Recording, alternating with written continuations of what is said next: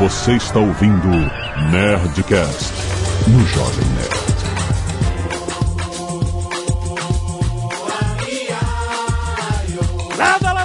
Nerds! Aqui é Alexandre Antônio, Jovem Nerd, e esse Nerdcast vai ser de mais.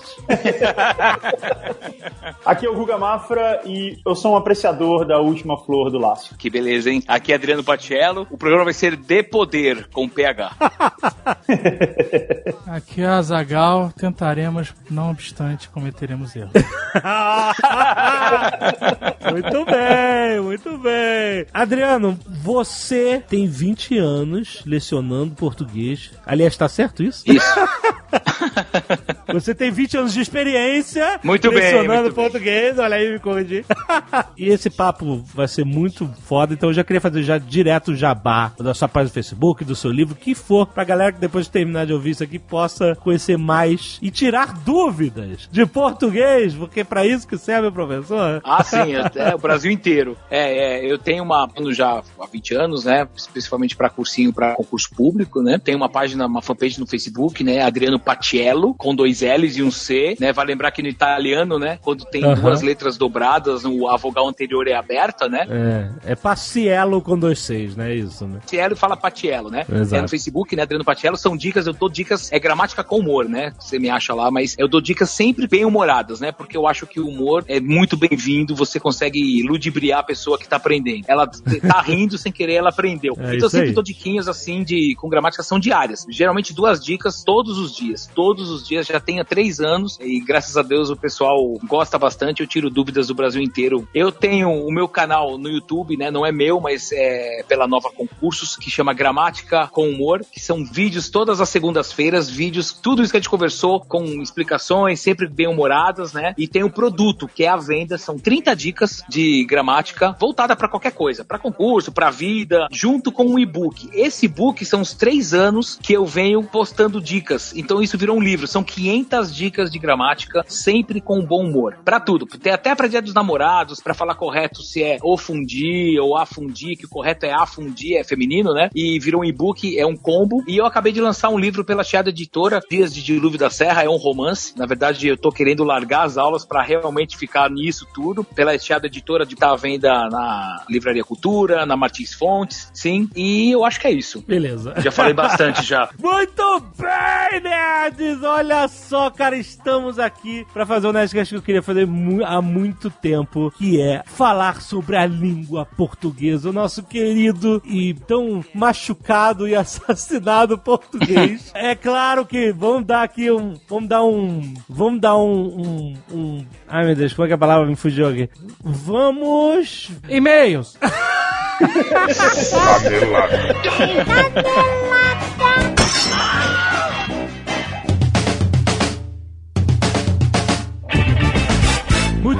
vamos para mais uma semana de mês em Caneladas da Nerdcast! Vamos. A Zaga hoje é a primeira sexta-feira do mês e como todo mês acontece, temos um Nerd Tech na sua timeline.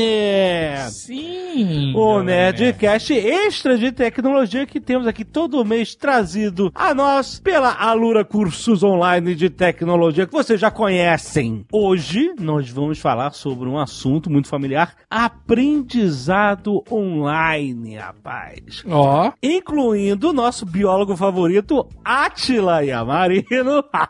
Vamos falar quais são as principais técnicas para fixar conhecimento, como é que a gente pode ser mais produtivo aprendendo online, onde procurar conteúdo e, obviamente, sendo um jabá da Alura, você já sabe que eles vão querer que você procure conteúdo lá. Isso não faria sentido esse jabá. Esse mês eles estão atingindo 400 cursos de tecnologia, onde você estuda programação, design, desenvolvimento mobile, marketing digital e muito mais, rapaz. Bom, eles já estão com a gente há um bom tempo e sempre eles recebiam esse pedido de pessoas que falam assim: não entendo nada de tecnologia, não sei nada, que cursos eu posso fazer? Por isso eles criaram a Alura Start Azagal. O que é a Lura Start? Ah. São cursos onde você aprende animação, programação, games, com uma pitada de ciência e uma forma direta, sem usar essas assustadoras linguagens ou editores. Tem cursos, Adagal, do próprio Atila na Lura Start. Olha só que malandreus. É, tá dando curso lá também, cara. Então vai conhecer a alurastart.com.br. Se você ainda não viu essa novidade, aproveita esse lançamento que eles já estão com um excelente desconto pros nerds. Que olha só, 25% de desconto acessando alura.com.br barra promoção barra nerd. Rapaz, quem sabe você que ainda não se descobriu um tecnólogo,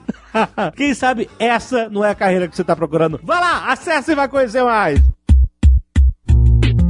E se você não quiser ouvir os recados e e-mails do último Nerdcast, você pode pular diretamente para... 17 minutos e 5 paroxítonas nas terminadas em ditongo. Azagal, quero dar um recado aqui do nosso querido amigo Carlos Voltor. Ó. Porque Carlos Voltor está concorrendo a um prêmio de filmes, curtas-metragens. Hum. E ele participou, estrelou Ó. e editou um filme chamado Devil in Disguise. Está participando aqui do concurso My Road Rio 2017. E é votação popular. Então, se você quiser ver o peito cabeludo Nossa. de Carlos Vale, vale, vale isso. eu acho que as pessoas vão ficar no mínimo curiosas. e a atuação fantástica do Carlos Voltor. Vai lá, se gostar do filme, vota neles, porque Ó, eles estão se você concorrendo. vai lá, vota. É, vai lá, vai lá não. e vota, porra.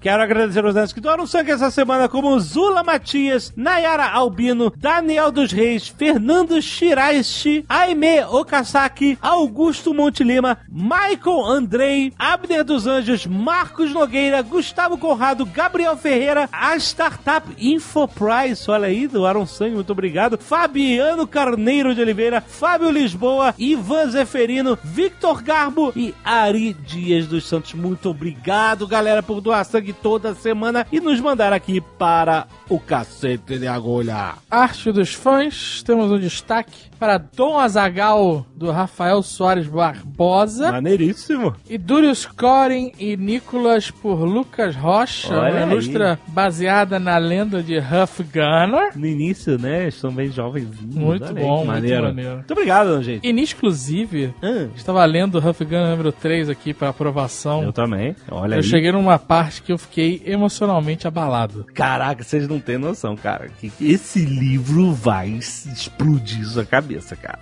Aguenta! Victor Carlotto, assessor de imprensa há 25 anos, Uruguaiana, Rio Grande do Sul. Esse não é meu primeiro e-mail. Olá, nerds! Excelente Nerdcast 574 sobre a reforma protestante. Sou luterano e gostei muito da forma como foi tratado o tema no programa, principalmente o lado mais sombrio do reformador, Martim Lutero, ou Martinho. Eu nunca soube por que chamavam de Martinho, porque não pode ter uma palavra que termina com N, Martin. sei, Enfim, eu acho importa. esquisito chamar o cara de Martinho. É um carinhoso. é carinhoso. Gostaria de acrescentar algumas curiosidades. Uma bem interessante é que o verbo pregar passou a ter sentido de propagar a palavra de Deus depois que Lutero pregou as 95 teses na porta da igreja de Wittenberg. Isso é muito impactante na época porque a praça ou a porta da igreja eram lugares de maior circulação na cidade e além disso ele pregou 95 vezes na porta da igreja. Por isso até hoje que se diz que um pastor está pregando a palavra de Deus. Ó! Eu achava que tinha a ver com.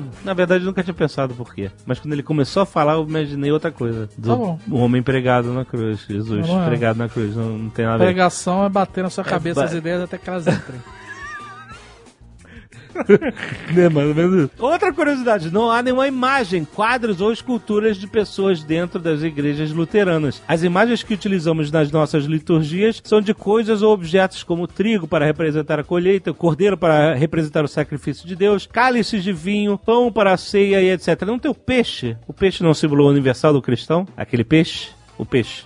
Não sei, cara. Tem um peixe estilizado que as pessoas botam no carro também. Tem.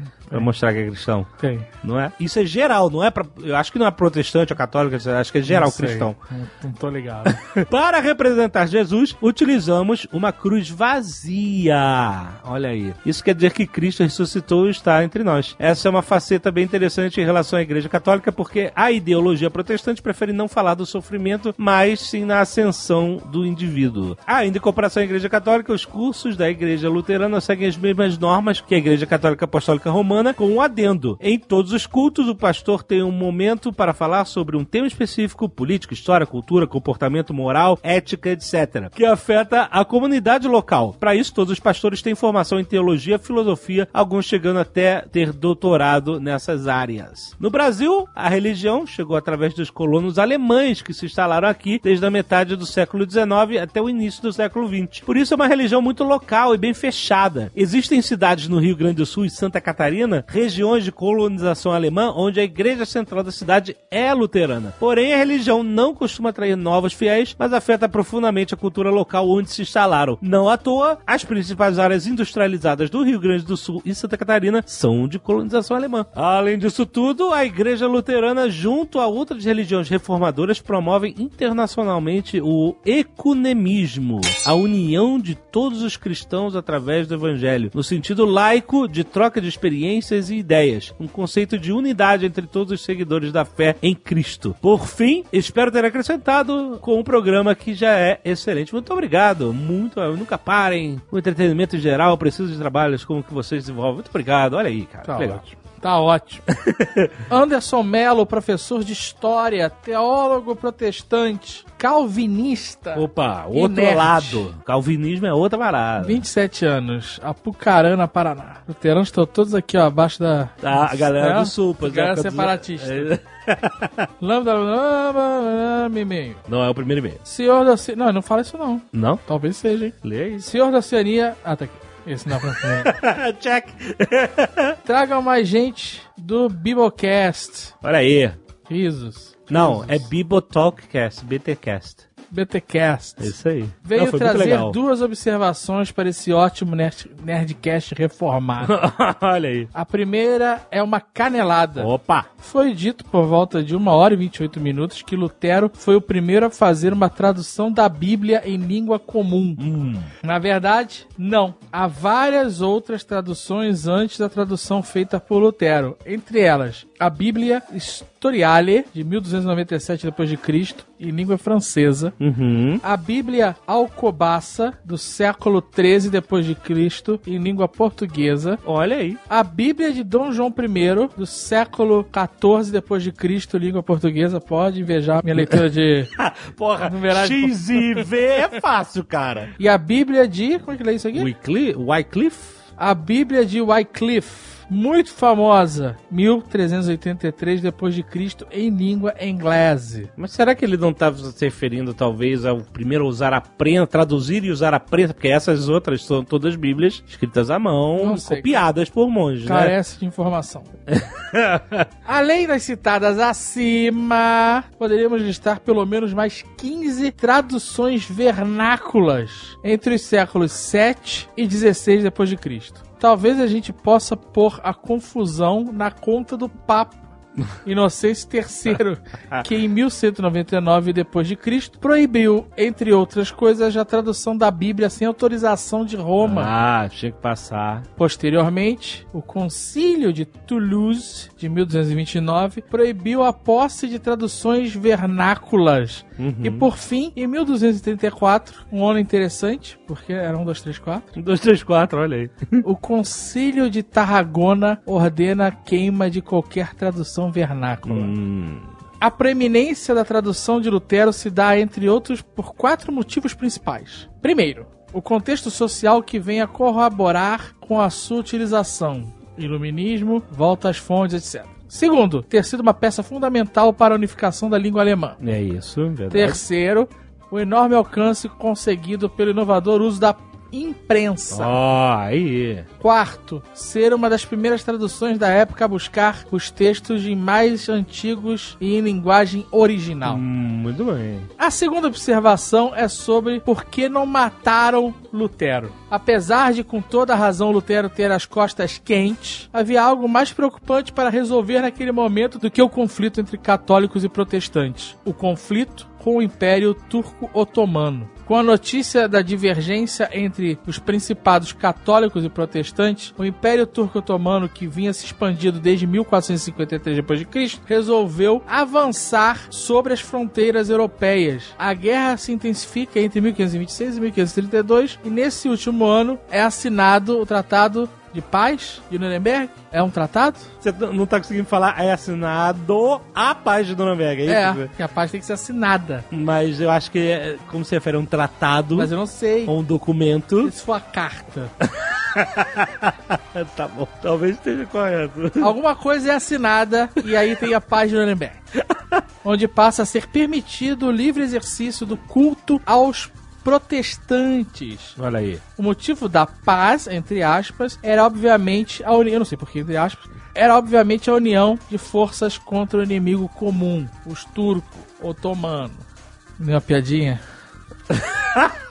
Não acredito. Não? Eu, foi, foi pra ser uma coisa meio otomano. Entre idas e vindas, a paz entre os lados era negociada conforme os principados cristãos eram pressionados pela guerra. Esse mesmo movimento ocorre ainda em 1555 depois de Cristo, com a paz de Habsburgo, onde é promulgada a tolerância somente aos luteranos e posteriormente o Tratado de Westfália de 1648, onde essa tolerância é estendida aos calvinistas, ambas promulgadas para unir forças por causa dos conflitos com o Império Turco Caraca. Otomano. É porque tinha um outro império que era humano. Era humano, esse E era os o otomano. ai, ai. Em resumo, a paz entre os católicos e os protestantes, desde os primeiros movimentos, é sempre alcançada graças à necessidade de alianças bélicas. É, é a história da humanidade, mano. Espero ter colaborado, que a força esteja com vocês. Sola gratia, risos. Só ele entendeu isso. Peraí, gratia é graça em latim. E sola. Sola, será que é. O Google Translate fala latim. Fala? Fala Deixa eu escrever aqui. graça. Só graça. É tipo- só de graça. Só de- Olha os otomanos só de graça.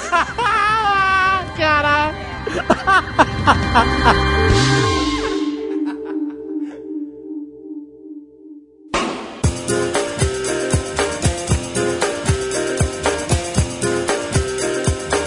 que eu queria dizer era que a língua portuguesa não é uma língua fácil. Então, tem alguns problemas sérios na língua portuguesa que eu quero conversar agora. ah, Antes que a gente comece a cagar a regra aqui, ah, quero falar sobre C cedilha, X, S e dois S. muito bem. Eu Que quero beleza. entender por que essas letras são aplicadas e pronunciadas com sons diferentes do que deveriam.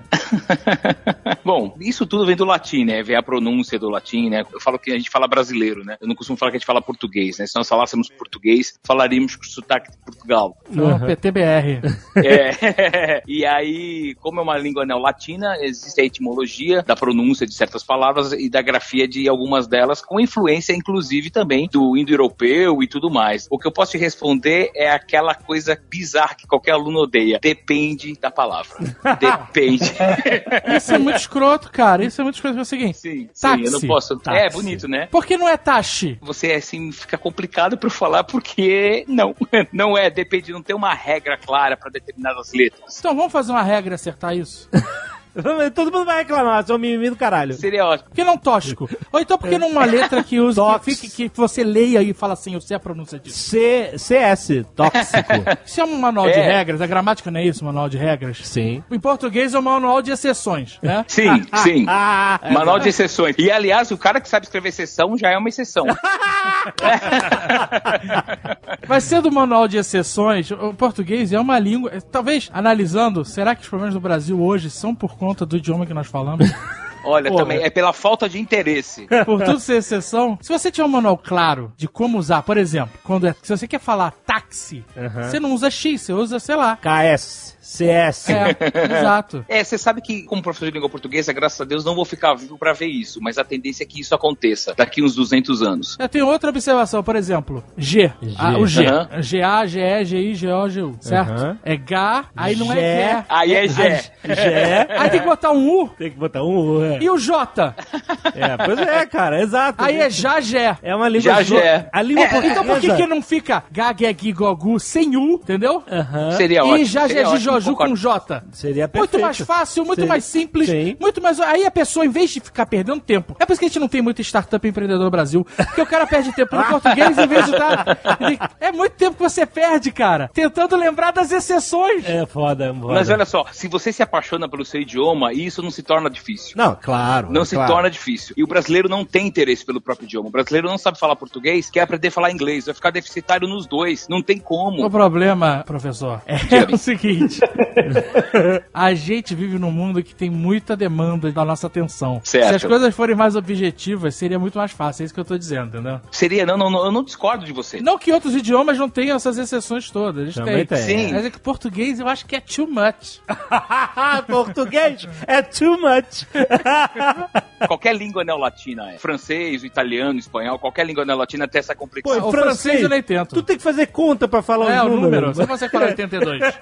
Então, o cara, por exemplo, a crase. A crase, o pessoal odeia a crase, né? Aí, só que em francês, tudo que vocês disser com a preposição a, vai ao acento grave. Aí eu falo, então vai aprender, vai aprender francês. Aí em eu- vez de usar a crase, por que a gente não usa a letra duplamente? Ah, você quer dizer, ah, Ah, ah. Ah, Ah, não pra é. isso. O pessoal tem a mania de falar ah, ah, não é ah, é Alcoólicos Anônimos, não fala ah, é um A só, né? Se não Caatinga, põe um A só com acento grave, né? Não tem dois As. É a junção de dois, né? ah, tinga. Então você não fala, vou ah, ah, padaria. Vou ah. Não, então, mas ele queria falar, falar. vou a, a padaria caído. Mas se você falar eu vou a a padaria, ganha um, um grau de. Aí já de tá brecando, importância. parece aquele pessoal que escreve com ponto final. Já viu o pessoal que escreve com ponto final? Parece que tá brecando. A cada palavra escreve um ponto Eu não final. entendo por que isso. Isso é problema Eu de digitação. Ah, O dedo esbarra no ponto em vez de no espaço. Acontece comigo direto. Ah, tá. Esbarra bem no fim da palavra. É, é incrível isso, né? Mas é porque você Não, vai dar o espaço, espaço, e, o, né? e o- o- a- no, no teclado do celular, É. o botão de ponto fica do lado do botão de espaço. Acontece, é. Aí a pessoa deixa, aí fica relaxa. Eu que tenho toque, sou professor, então eu sofro duplamente. Você sofre muito no WhatsApp? Não, no WhatsApp eu deixo. É como eu falei pro Alexandre da conversa. Existem regras e tem linguagem, assim como você vai usar a linguagem em cada ambiente que você está. Ele virou uma zona neutra pra você, senão você fica maluco, é isso? É, ah, pra mim, ah, não, eu já desencano. Ou você não usa o WhatsApp porque você não aguenta? Não, eu uso, eu uso tranquilamente, uso VC, uso TBM, mas eu sei quando usar, né? Seus alunos escrevem Fessor, VC. Não, é, fez, não, VC com cedilha, aí é, aí é complicado. Opa! O VC com Isso cedilha é complicado.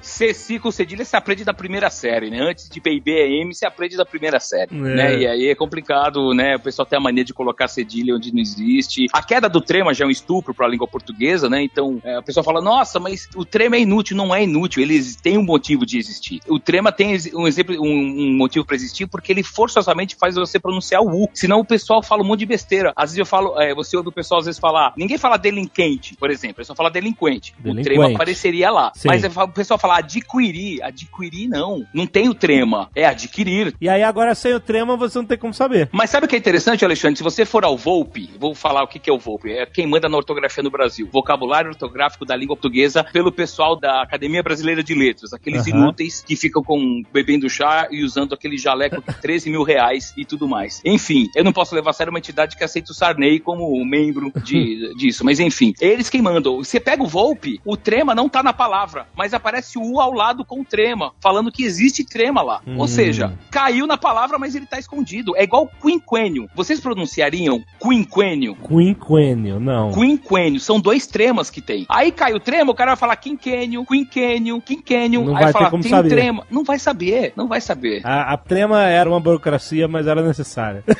é, é necessário. Infelizmente é. o trema ou a trema, aliás? O trema. masculino. Lê O trema. trema. Quando você não sabe, vai ler.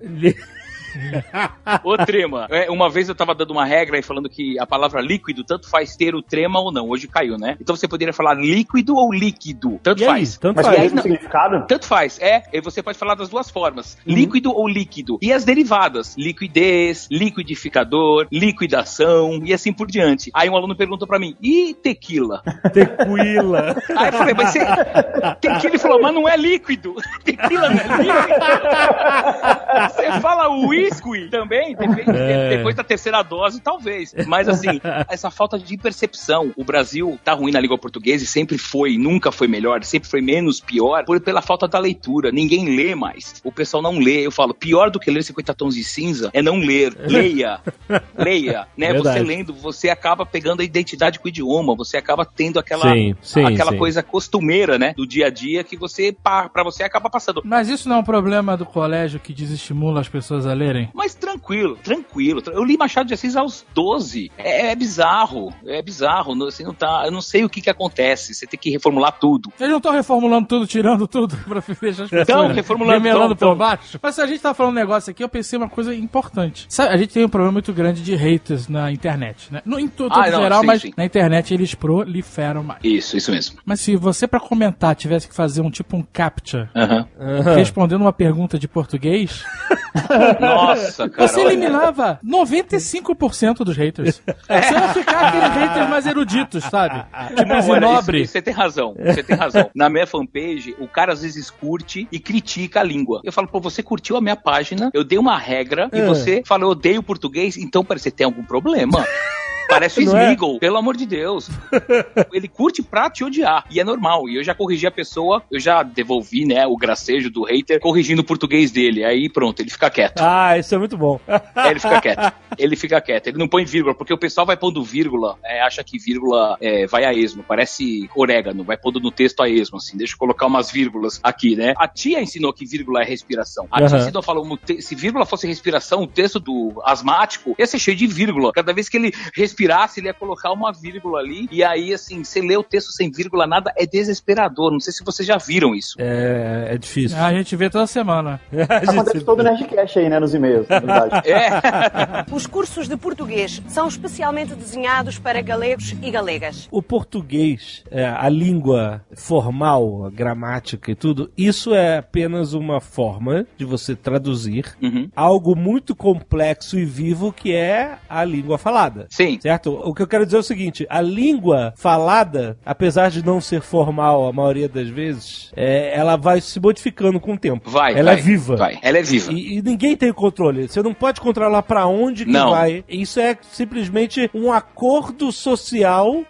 que se faz sem perceber. É tipo. Eu gostei desse, desse título que você deu. E aí a gramática se adapta a esses acordos que são feitos. E eu tô falando isso porque a gente vê algumas palavras da nossa língua começarem a serem modificadas, começarem a ser modificadas é, de forma, assim, que dói o ouvido. Você fala, "Ih, o cara, por exemplo, há, há muito tempo que a gente, em língua informal, você substitui o verbo estar por tá. Você Sim. tá lá, entendeu? Você, Sim. Não, você não fala você está lá. Você, na língua falada, você fala assim, você tá lá, você tá aí. E aí, eu sempre, eu cresci com isso, achei sempre normal e tal. E eu sabia quando usar estar e quando usar tá. Uhum. Mas agora, eu, eu- por causa da internet, eu comecei a ver o verbo estar sendo julgado como tá, na verdade, no infinitivo. Então, ele, em Sim. vez de falar tá, ele fala tar. Tá. Eu vou estar lá hoje à tarde. E aí eu acho isso horrível. Não, não, tar não. Você vai falar É tar, tá. falar estar ou falar tá. Mas o tá, se eu parar pra pensar, o tá já tá errado também. É tão errado, errado. gramaticalmente quanto o tar. Mas a, mas a verdade, Alexandre, é que tudo isso que você falou, assim, que dói no ouvido, isso na verdade é um conflito de gerações. Porque Pois dói é. no seu ouvido você ver o cara falando tá, ou às vezes até dói no seu olho ver o cara escrevendo Tá. É. TTV. Mas como dói no seu ouvido também ver um cara falando, sabe, usando um P mudo, usando um C mudo que a gente não usa mais, tipo, Sim. Contacto, sabe? Sim.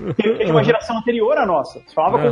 contato. É, então. falava contato. Sim. E também quando a gente vê um velho falando, ah, eu vou aqui com, fazer um contacto, Nossa. a gente também dói. É, sim, sim. Então, mas eu quero dizer o seguinte: nada impede que no futuro, quando você falou daqui a 100 anos ou Então, que seja, Aham. isso seja correto gramaticalmente. O verbo É, tá. infeliz... sim, infelizmente a língua é viva. Muito para muitas coisas a língua viva é uma maldição. E tanto, tipo assim, e aí eu fico pensando, a gente usa completamente de forma correta na gramática o você, que é Sim. meio que um tar da vida, né? Se você acompanhar. É um tar da vida. Sim. Qual é a origem da palavra você? A origem de você é vossa mercê. Vossa mercê. Vossa mercê, que passou pra voz micê, que passou pra voz sumcê, que passou pra vancê, que depois era você, que evoluiu pra ocê, que no dia a dia é C e no internet é VC, até virar hum, hum, porque você tá comendo. Ah, mas, essa- mas, você vê, mas você vê outras. Era Virgem Maria, passou pra Virgem e virou Vixe. Vixe. Era exatamente. Nossa Senhora, passou pra Nossa, que é nó. O mineiro fala nó. É tudo isso. É né? verdade, é verdade. Professor também, era professor, virou professor, virou prof. Essa coisa, essa corruptela que a gente acaba falando, é, acaba sendo uma evolução. É normal que muitas vezes aconteça. Aconteça, por exemplo, pneu, que o correto seria pneu, porque o P é mudo, Aham. veio de pneumático, cinematográfico, que virou cinema, pornográfico, que virou pornô. E isso vai acontecendo, chama substantivo composto por redução. Bonito. Eu, prometi pra mim mesmo que eu não ia falar esses nomes. Mas acontecem, né? Essas evoluções ou involuções. E eu concordo com você, Alexandre. O tar é um C da vida. É. Acaba sendo um T da vida. Mas quando é que essas corruptelas acabam se tornando uma regra de fato? Porque tem várias versões. Sim, existe uma coisa chamada uso capião do erro. Uso, que é, na verdade, a palavra é feminina. Vocês sabiam? É a uso capião. ah, é? É mesmo? Porque, é, não porque é de é usura, a usura. Não. A uso, e uso capião é com U, dois Us. Usu capião. Não. Isso foi legal de aprender. Usu capião, com dois Us. Usu capião. Nossa, nunca ia acertar isso. É, é, não, mas eu falo que a, a- a grafia, muitas vezes o, ah, o brasileiro acha que é roupa. Ele escreve e acha que ficou bonito e tá De certo. usura, cara. De usura. E a, a uso campeão. E o pessoal fala uso campeão. É normal. uso campeão, dente do cisne, eu vou distrair o dente.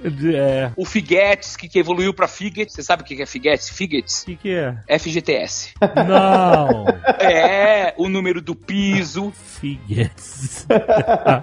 É complicado. É complicado. De menor assim. mesmo, né? De falar, ah, fulano é de menor. De Ah, eu já vi menor. advogado falar de menor. Já, é, já, já tá Nossa. virando ok. Isso, já vai ser, isso vai ser. Próxima geração é ok. É ok, isso já, é, você aceita. Aceita, é igual cunhado, você tem que aceitar. Aceita. Rú- Rúbrica. Rúbrica também vai ficar ok daqui a Ru- é, vai, recorde. Porque é rubrica, né? Não tem acento, não tem vai. É, no cartório o cara fala rúbrica. É, o cara fala, fala não, é, até fica com acento pra você, me dá sua rubrica. O cara, o, cara isso. só, o cara só trabalha com isso e ele fala rúbrica. É. Isso, e também cateter, ninguém fala cateter, correto é cateter, Não. ureter, Sério? É, são, são oxítonas, você fala mulher, você fala cateter, você fala colher, você fala ureter, não tem acento catéter. Então, mas a- em que momento? Caraca. Em que momento você passa a ser o correto e passa a ser É. o errado? Exato. Porque hoje todo mundo fala. Eu, eu não sabia que era cateter. Pra mim era catéter. E aí, mas, mas e aí, eu vou passar a ser o único no mundo que fala cateter? Mas olha, mas olha que legal, você fala, a pessoa fala é catéter, você fala prova, abre o dicionário, tem acento? Não. Então, se eu falar catéter é porque o cara tá enfiando no meu braço. É, Eu não vou estar discutindo com ele nesse momento. não discuta mesmo, mas precisa ver se ele sabe fazer o procedimento, que é nem a palavra ele sabe, precisa ver se o procedimento tá correto. Mas também. olha só, Adriano, paroxítonas terminadas de ditongo crescente agora também não são acentuadas. Não, são, são sim. Não caiu acento, não. Não caiu acento. Caiu, Não caiu? Para, não, paroxítonas caiu acento de o, o, e, voo, voo, Então, abençoa. Ah, é, mas aí não muda pra Ter- nós. terminado de tongo continua. Índio, Eles iam remover o acento e desistiram, é isso? né? Isso, isso, manteve, manteve. Sabe quantos por cento de palavras mudou? Assim, Hum. quantas palavras sofreram alteração com o novo acordo? 0,5%. Só. Nossa. É, eu eu Só. não sei o novo acordo e eu me recuso a aprender. Eu vou viver Não, o não, resto não da faça vida... isso. Não. Assim, eu sou, aprenda, eu sou não. igual um velho. É "Cara, eu vou PH." Eu vou ser isso até o fim. Mas você devia usar o PH então, que você não usa. É. PH, rapaz. Você sabe, vocês me lembraram uma história de PH. Uma vez eu tava no, no mercado e aí eu tava no caixa, né? Pra, pra- aliás, a- mesmo que seja mulher, é o caixa, tá? Vocês O não falam, caixa. você não conversa com a caixa, a não ser que você seja louco. Se a caixa responder, você foge, porque você tá vendo a caixa responder, né? Então, aí, mussarela, o correto é com cedilha, sim. Que é horroroso, né? É horroroso. É correto, mas é, feio. É. Então, mas aí que sabe por que é feio? Porque você acostumou, você aprendeu que era com dois S errado. É verdade. Né? É a mesma coisa. Então, nos cartazes tinha uma mulher falando assim: meu marido é cartazista e, e tá escrito mussarela com cedilha, está errado, vocês têm que mudar. E eu de fora pensando, eu estou de civil, não vou me envolver. Não se envolva. Não, Não se se envolva. envolva. E aí o ca- ela descendo a lenha na mulher do caixa, a mulher do caixa, coitada, assim, não tava entendendo. Aí eu A mulher do caixa podia ter falado, minha senhora, eu só trabalho aqui, né? Exatamente. Sim, eu, eu tive que intervir e falei pra ela assim: minha senhora, mussarela está correto, é concedida. Ela falou pra mim: e quem falou isso? A sua avó? Eu falei: não, duas coisas: a educação, certo? E a cultura. Duas coisas que a senhora não tem. Ela foi embora. Drop É, the aí a mic. mulher do caixa, a mulher do caixa virou pra mim e falou: é igual farmácia que é com PH. Falei, puta que pariu, eu tô tentando te ajudar. eu vou chamar a mulher de volta pra acabar com você, pelo amor de Deus. Assim, é complicado, é complicado, mas vocês são muito perceptíveis em relação ao idioma. Eu entendo essa raiva, né? O novo acordo realmente, eu não fico de acordo com o novo acordo. Existem coisas que melhoraram, existem coisas que pioraram. Mas, por exemplo, assento de voo, vocês concordam que aquele assento é inútil? Eu concordo, mas eu, No voo? eu gosto dele lá. Então deixa lá. É. Deixa Não, lá. é, é, é Deixa então. inútil, é inútil, é inútil. Deixa, ele é inútil, ele é igual, é igual o Roberto Justus cantando, é O acento de ideia também era inútil. Eu sei, eu sei, eu sei Então, que caiu. a ideia É? caiu. Caiu, mas é, uma, é um ditongo aberto. Você sabe separar a palavra ideia? Sílaba? I, de, I, Não. A, não? Aí que está, Alexandre. ó. I, dei, o E e o I são Hum, juntos. Não tenho IA. I, dei, A. Então isso é ditongo aberto. As paroxítonas com ditongo aberto caíram. Ideia, né? Assembleia, tireoide, né? Que não é tiroide, né? Tireoide. Mas é herói, herói tem acento ainda. Herói não caiu porque é oxítona. A sílaba tônica é a última. Só caíram as paroxítonas. Eu- isso eu já não sei mais nada. Não, tá, é, isso, calma. Eu sei usar o plural, serve, eu ainda sei. Já é, já é excelente. É que você não está em São Paulo. Aqui em São Paulo, plural inexiste. Não tem. O pessoal consegue falar as portas, as janelas, os Mas- troços e falou: achei um clips. Qu- Quantos você achou? Um? Então é um clipe. É um clipe. né? Não é um clipe. Vou tomar um né? chopp E não, você tá falando do plural básico, né? Mas- básico, é. Mas, Adriano, essa história do plural paulista é uma lenda a história de que isso é uma herança italiana? Porque o italiano, sim. o plural dele, ele não tem o S no final. né? Muito bem, muito bem, perfeito, é isso mesmo. Porque no latim algumas palavras não tem. Então aqui, vai, vamos pegar a palavra campus, Que é né? campi, né? Que é o plural é campi, o S caiu. E no italiano a mesma coisa. E aí, por influência do italiano, que aqui em São Paulo me fala tudo assim. A minha mãe nasceu na moca. A minha mãe me coloca o me em tudo, mas não me chega tarde, não me corta o pão. Não me chega tarde. ah. Né? Então, tudo esse B. E fala as portas, janela. E consegue falar o plural correto no artigo e o substantivo não concorda. É horrendo. É assim, é, é bizarro. E mesmo as pessoas que tiveram a oportunidade de estudar, parece que plural é uma coisa do inferno. Não entra na cabeça deles. É igual o então. O paulistano é o único ser no mundo que consegue concluir sem falar nada. Fala, bom dia, bom dia. Então. Então o quê? Você só vai falar então pra concluir. O então aqui é pra encerrar assunto, né? Você fala então um, então você encerra. Dois, vai encerrar mesmo. É um, então é um tá, então. Eu, eu percebi isso quando eu me mudei pra São Paulo. Então. Eu, eu não, eu não sou de São Paulo, né? Eu, eu nasci em Brasília. E quando eu me mudei pra São Aham. Paulo, eu percebia isso e, e eu fazia piada, né? É um vício linguístico, né? Começar Sim. a frase com então, né? É verdade. E hoje eu faço isso. Eu É. sou totalmente contaminado, não evitar. Você acaba pegando os vícios paulistanos que, assim, o paulistano também troca a vírgula pro tipo. Tipo, Então ele fala assim, ó, por exemplo, eu tava lá e, tipo, muitas vezes a pausa ele dá o tipo. Isso é até um pouco mais coloquial, assim, mas uma coisa que todo paulistano faz é falar, eu vou à academia de sexta. Ah, sim, Eu, eu aula jogo de, se... futebol de domingo. de domingo, sim. E a aula é de segunda. Dependendo do professor, é mesmo. Aula de quinta, aula de sexta, né? Isso é E- normal. E, e na Isso é real? normal. na real. Na real, Na real, acho ih, que é mas- terça-feira. E é, muito. Você sabe Na quando. verdade, também. sabe quando passa não sei o que lá? Na real, acho que é terça-feira. Na real, é verdade. O pessoal às vezes abusa, né? Eles, ah, em vez Ou então, de vez- verdade, eu acho que é domingo. Já viram isso? Verdade, verdade. Acho que É, o paulistano gosta muito da preposição de. Gosta muito. É, de. é? Gosta, bastante. E quando eu falo mal, o pessoal me critica. Eu falei, gente, eu tô aqui há 44 anos, eu nasci aqui. Então eu, eu observo, o paulistano erra, erra. Aí o pessoal fala, onde é o local que menos se erra? Lá em Lisboa, lá em Portugal. Não, e quando o cara fala assim, você tá me tirando de comédia. Você tá me tirando. D, tá vendo? Você me lembrou outra história. Eu dava aula de português para um estrangeiro. E ele perguntou pra mim o que, que era cê tá bem. Tá bem. Cê Você tá bem. E aí eu falei, você tá bem? É, aí ele escreveu tudo junto, você tá bem. Aham. Ele falou, porque quando eu chego aos locais, as pessoas perguntam pra mim, você tá bem? E aí eu Aham. tive que explicar que era você está bem, né? Sim. Então ele não entendia se você tá bem. No colégio eu perguntava. Você tá bem? Eu perguntava, você tá boa? Você tá boa. Escroto. Mas eu trabalhei com japoneses, eles não falam V, né? Eles falam B, você. Ah, japonês, Japonês, também? é, fala, fala você. Você tá boa. É já Você, então, você tá bem, você tá bem, você Ai, tá boa, é tranquilo, né? Tá chovendo, você tá molhada. É. É japonês, é japonês. E eles não queriam, quando eles não queriam que nós entendêssemos, eles falavam em japonês. E quando nós não queríamos que eles entendessem, nós falávamos com a língua do P. Aí pronto, eles ficavam loucos com a língua do P.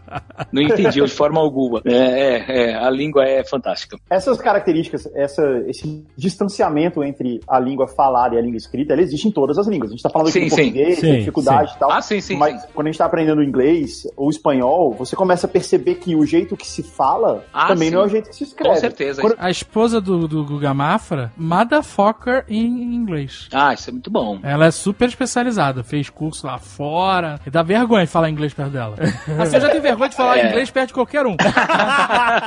Mas perto dela é, é realmente intimidador. É, ela, Ah, aprendeu- eu- é, ela estudou na, na universidade, né? Então ela aprendeu que quando a gente começa a falar inglês, mesmo, mesmo quando você sabe falar a língua e tal, a gente aprende a falar inglês com filme, com música. A gente Sim. acaba falando de um jeito muito coloquial. E Sim. aí, na universidade, ela começou a perceber que o inglês coloquial que ela falava, às vezes ficava simplório demais para um Sim. trabalho e tal. Então, ter uma variedade de vocabulário ter, Ah, é, inglês é. Inglês é, é muito importante. É, é importante no português também. É porque o pessoal costuma dizer que o inglês é uma língua fácil. É, E não é essa assim também. Não é, não. Ah, o vocabulário do inglês. É claro, o inglês é mais fácil que aprender a falar japonês, Não, com cara, certeza. Não, não, cara. Olha só. No inglês, você tem uma palavra, por exemplo, que é fish, certo? Fish é peixe em inglês. Você escreve F-I-S-H. É fácil, não é? Sim. Aí você tem uma palavra que é women. Women, você escreve W-O. M-E-N. Por que, que tem o O e você fala o I, igual fish? É, entendeu? então. A É. pronúncia é. Mas A assim. pronúncia é completamente diferente do que tá. Sim, sim. É igual o noivo, né? Noivo em inglês, você tem engaged, você tem fiancé,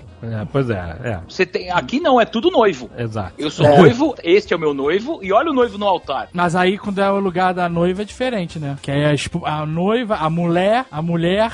Esposa, mulher, noiva. É, várias. Ah, não sei se tá, você tá falando duas coisas diferentes. Você tá falando esposa e noiva. Noiva é bride. É, noiva é bride. É, é, É, é. noiva é fácil. E esposa tem wife e spouse. É, tem as duas. No inglês você fala marido e mulher. Isso. é. Aliás, cônjuge, né? Que o pessoal. Cônjuge. Cônjuge. É cônjuge. Vocês sabem que cônjuge é só masculino. Ou Ah, cônjuge. não. É mesmo? Eu não sabia É, disso. então, então o Guga vai falar assim: esta é o meu cônjuge, e, ele, e ela vai falar: este é o meu cônjuge. Agora, se Olha. quiser diferenciar, ela fala: este é o meu cônjuge varão, e ele fala: esta é o meu cônjuge virago. ah, que excelente. Isso, É isso, fantástico. isso aí é Nat morto. É, É, Nat, não dá, nunca. Nat morto. Nunca cara. pegou, cara. Não, mas um aluno falava pra mim: você, é, português é igual latim, é uma língua morta. Só você fala, Adriano. Só você fala. Cônjuge de virago, a primeira vez que eu ouvi falar, É, né? é, feminino Mas de cônjuge de varão. varão é bem comum em, em cartório. Isso, em- isso. E é masculino, o cônjuge. Isso É. chama, não sei se você se lembra, o comum de dois, o cônjuge. Então a minha esposa é meu cônjuge virago, é isso? Vira cônjuge virago. Eu acho que vocês deveriam se referir a ela só assim a partir de agora. É. É, dá pra fazer um super-herói, cônjuge virago. E é uma mulher. Cônjuge virago, aí você não sabe o que, que vem. cônjuge Vem virago. uma mulher, Exatamente. vem uma esposa. A palavra é fortíssima. A palavra tem um poder desgraçado. Se alguém te der o tapa na cara e você falar teu, seu merda, o merda dói. Você podia falar, fala cocôzinho, uma merda não. Merda, merda é, é complicado. A palavra é muito pesada. Esse é o seu nome do Nerdcast, inclusive. O cônjuge virago. Cônjuge virago. Parece um código. Parece o título de livro, né, cara? É, caraca, um excelente título de Você livro. leu o cônjuge de virago? Puta foda pra caralho. E aí você pega na primeira quem não leu, né? Não, fica. O que, que você achou do cônjuge de virago? Ah, o cara é foda demais. Isso quando para fala cônjuge, né? Cônjuge. Cônjuge. Cônjuge, O exatamente. cônjuge. É aí você vai conjugar. Por isso que verbo. devia usar o J, Pois né? é, olha No aí. final do cônjuge. Mas isso, mas Dave, se esse seu sonho se realizasse, Não sonho porque eu não ganho nada. Eu não ganho nada. Se eu não ganho nada, não é sonho, é só uma ideia. Entendeu? Se eu ganhasse dinheiro, o, se o governo, Brasil e Portugal se juntassem e falassem, é verdade. O cara falou isso no podcast, ele tem que fazer e vamos dar 10 milhões pra ele. Aí seria um sonho. Ótimo. Se- Ótimo. então, mas se essa sua ideia se realizasse, a primeira coisa que ia ser legal é que seu nome ia estar correto a partir, daí, a partir de agora, né? Seu nome ia estar perfeitinho. Um monte de palavras que você tá acostumado ia ficar tudo horrível, cara. Você escrever É. casa com K e Z, ia ser K-A-Z-A. Eu, eu poderia viver com isso, com uma Nada- casa nada com mais, Z. é, nada mais ia ser igual, cara. Você ia ter que reaprender a escrever tudo. É, total- totalmente. Então, olha só, o casa não é com K, aí que você se engana. Você tem o CA, CS, I, C, O, C, U. Seria K, C, C, Cocu, certo? Sim. Hoje. Certo. É. Você faz assim, ó. K é. Quer? Sa, C, Si, Só, Su. E o com K você usa K, Q, Q, Cocu. Elimina o, Não, então é o. S. Então, você tá certo, mas essa linguagem já existe, é a linguagem miguxa da internet. É assim que escreve, você realmente quer que seja assim?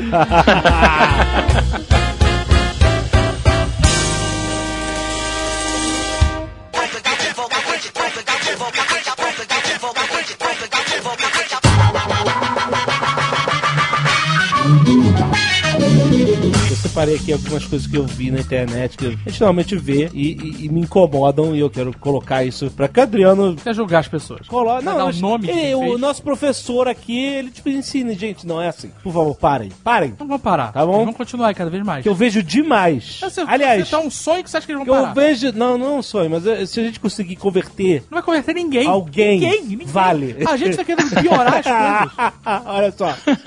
Eu quero eliminar a crase. Não faça isso. Ó, teve um vereador em São Paulo que tentou esse projeto de lei. Tentou, puta merda. Tentou há uns 3, 4 anos. Graças a Deus, acho que sumiram com ele. Ser político, tinha que fazer prova de português, eu acho. Mas aí vai excluir quem né, não pode pro processo Não democrático. pode, é exclusivo, pois é, esse que é o verdade. Mas problema. de fato, existem algumas leis que regem a a língua portuguesa, né? Algumas coisas na língua portuguesa são regidas por lei, que caso você viole não tem nenhuma punição, mas tá, tá lá, tem uma lei lá. É verdade. É, tudo tem que ter regra, né? a palavra demais. Nossa, esse vídeo foi demais. Esse vídeo foi demais. muito, usam muito isso na internet. Isso Não, mas é o quê? D e símbolo de adição? não, de espaço mais. Ah, não é demais. Aí tá dando mole. Hã? Demais é D, o símbolo de adição. Tá, mas se fosse assim, pronto, exatamente. Mas então, por que que a Sabe que palavra... existe uma regra não, não escrita na internet? Não se deve usar ponto final na internet. é verdade. Se você usa, tem gente que reclama. Você pode usar vírgula. Sim, Você sim, pode sim. usar exclamação. Jamais ponto final. Ponto final. Eu lembro do Leon, do Leon do Coisa de Nerd, falando que ele escreveu não sei o que no, no título do vídeo do YouTube E botou no um final ponto. tinha um ponto final. E eu- É, tem uma galera indignada. Mas títulos realmente não tem ponto, certo? certo Ah, não, no título, sem- título sem pontos. Título sem ponto, isso. Não, ok. Título vai. Vocês tocaram em, em assuntos legais de pontuação. Por exemplo, exclamação. O pessoal acha que quanto mais feliz, mais exclamações eles É colocam. ilimitado, é. Aham. É, é no máximo três. Por mais que ninguém é feliz logo cedo. Bom dia! Ninguém é feliz logo cedo pra colocar mais de, de uma O exclamação. uso da exclamação é exagerado, eu acho. É. Até quando o cara usa uma exclamação. Que a pessoa não, acho que a pessoa não consegue entender o que é exclamação de verdade. Não consegue, não consegue. Igual vírgula. A vírgula, ela pode, assim, eh, mudar completamente o sentido. Vocês sabem a diferença da virgem e da ninfomaníaca? Ah. É a vírgula. A virgem fala não, vírgula, para. A ninfomaníaca fala não para. e só quem tem um domínio do idioma, não é domínio de gramática, é domínio do idioma. Eu vou fazer uma pergunta pra vocês e vocês vão saber a resposta. Tem diferença de Camila caiu de cama e Camila caiu da cama? Tem. claro. Diferença. Tem. Vocês sabem a diferença, não sabem? Tem. Camila Ah. caiu de cama, Ela ela, está doente. doente. E Camila caiu da cama, ela fez plof, certo? Isso, Isso, isso. é domínio do idioma. A pessoa que domina o idioma, ela consegue fazer essa percepção. Então você não precisa dar a nomenclatura sintática. Aliás, é sintaxe. Não é sintaxe, é a puta merda. Tem uns youtubers, né? Porque assim, é engraçado, porque tem uns youtubers que eles não sabem falar, não tem vocabulário. Assim, porque o, o problema da falta de leitura Ah, é a falta de vocabulário. É, Aí tem youtuber que não sabe descrever parte do corpo. É. Eu vi um é, youtuber já uma vi vez isso. falando do calcanhar e não conseguia chamar de calcanhar. ele não. É aquela parte cascuda do pé, ele não conseguia falar calcanhar. Parte cascuda do pé.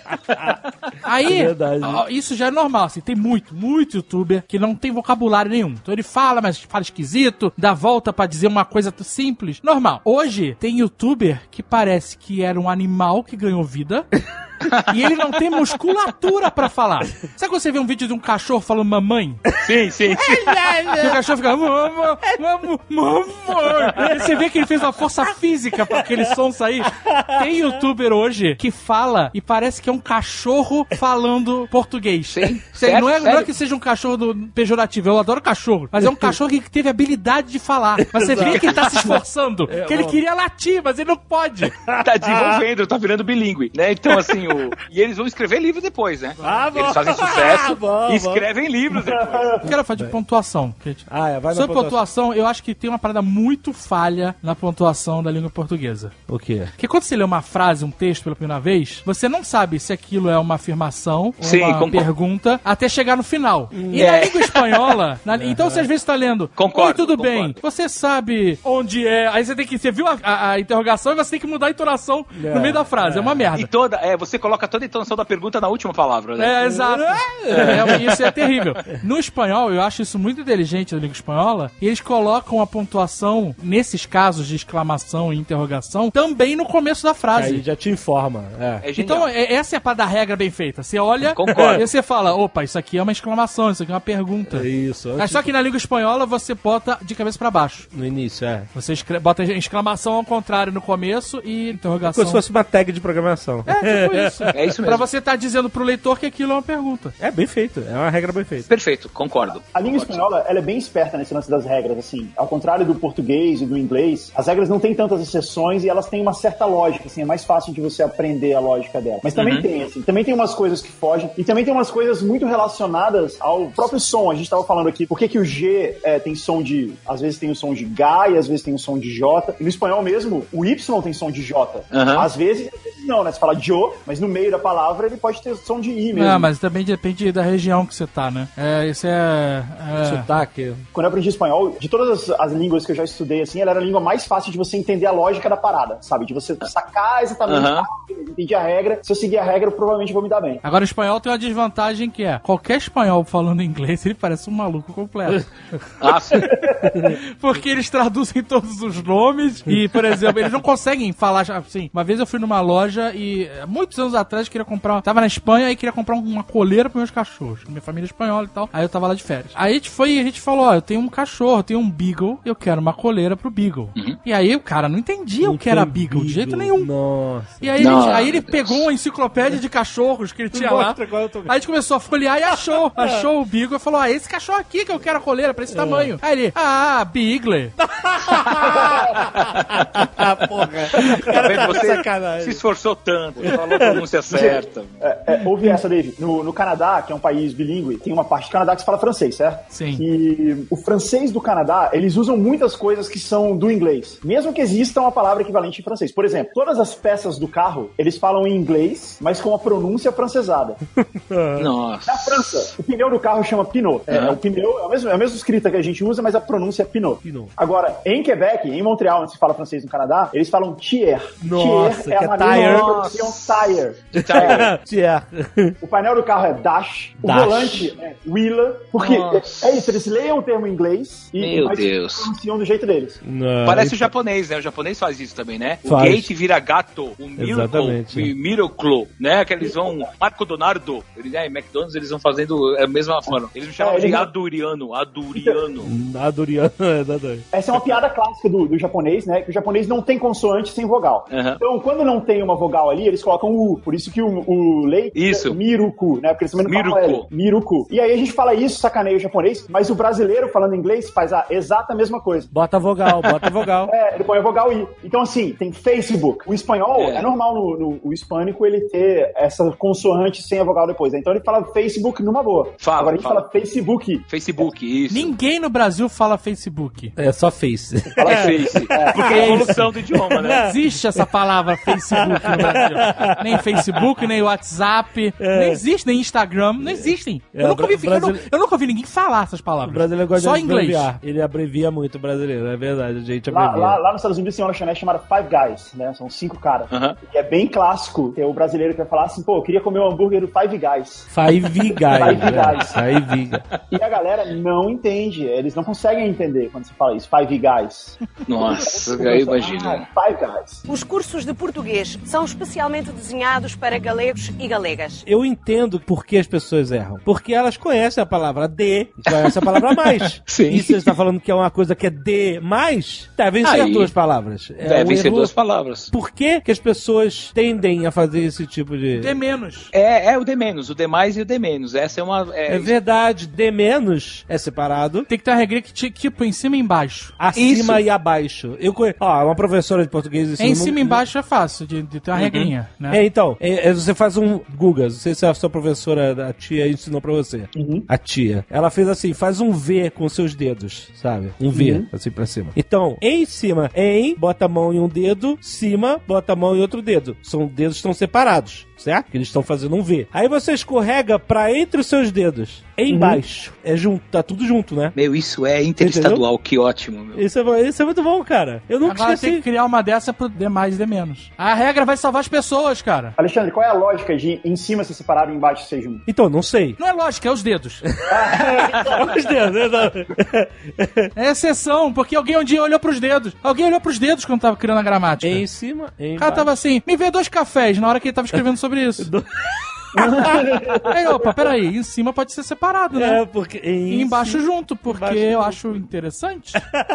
Ora, Fica pois. bom, né? Mas então- que o abaixo tem abaixo junto e abaixo separado. É, depende de como você for construir a sua frase. Para baixo é separado. Então depende, tudo depende. Eu falo, matemática só tem uma resposta, né? Em português também é o depende. Depende o que você queira. É, é muito comum. Mas isso também não tem porquê, isso simplesmente ficou assim. Ah, etimologia. Você vai pegar. Uma vez um aluno perguntou: por que, que é sobrancelha? Eu falei: é sobre os cílios, né? A sobrancelha é sobre. E é sobrancelha, não é sobrancelha. Sobrancelha, Por mais é. grossas que elas sejam, elas não fazem sombra nos olhos, né? Sobrancelha. São brancelhas, porque o nome é brancelha e são brans.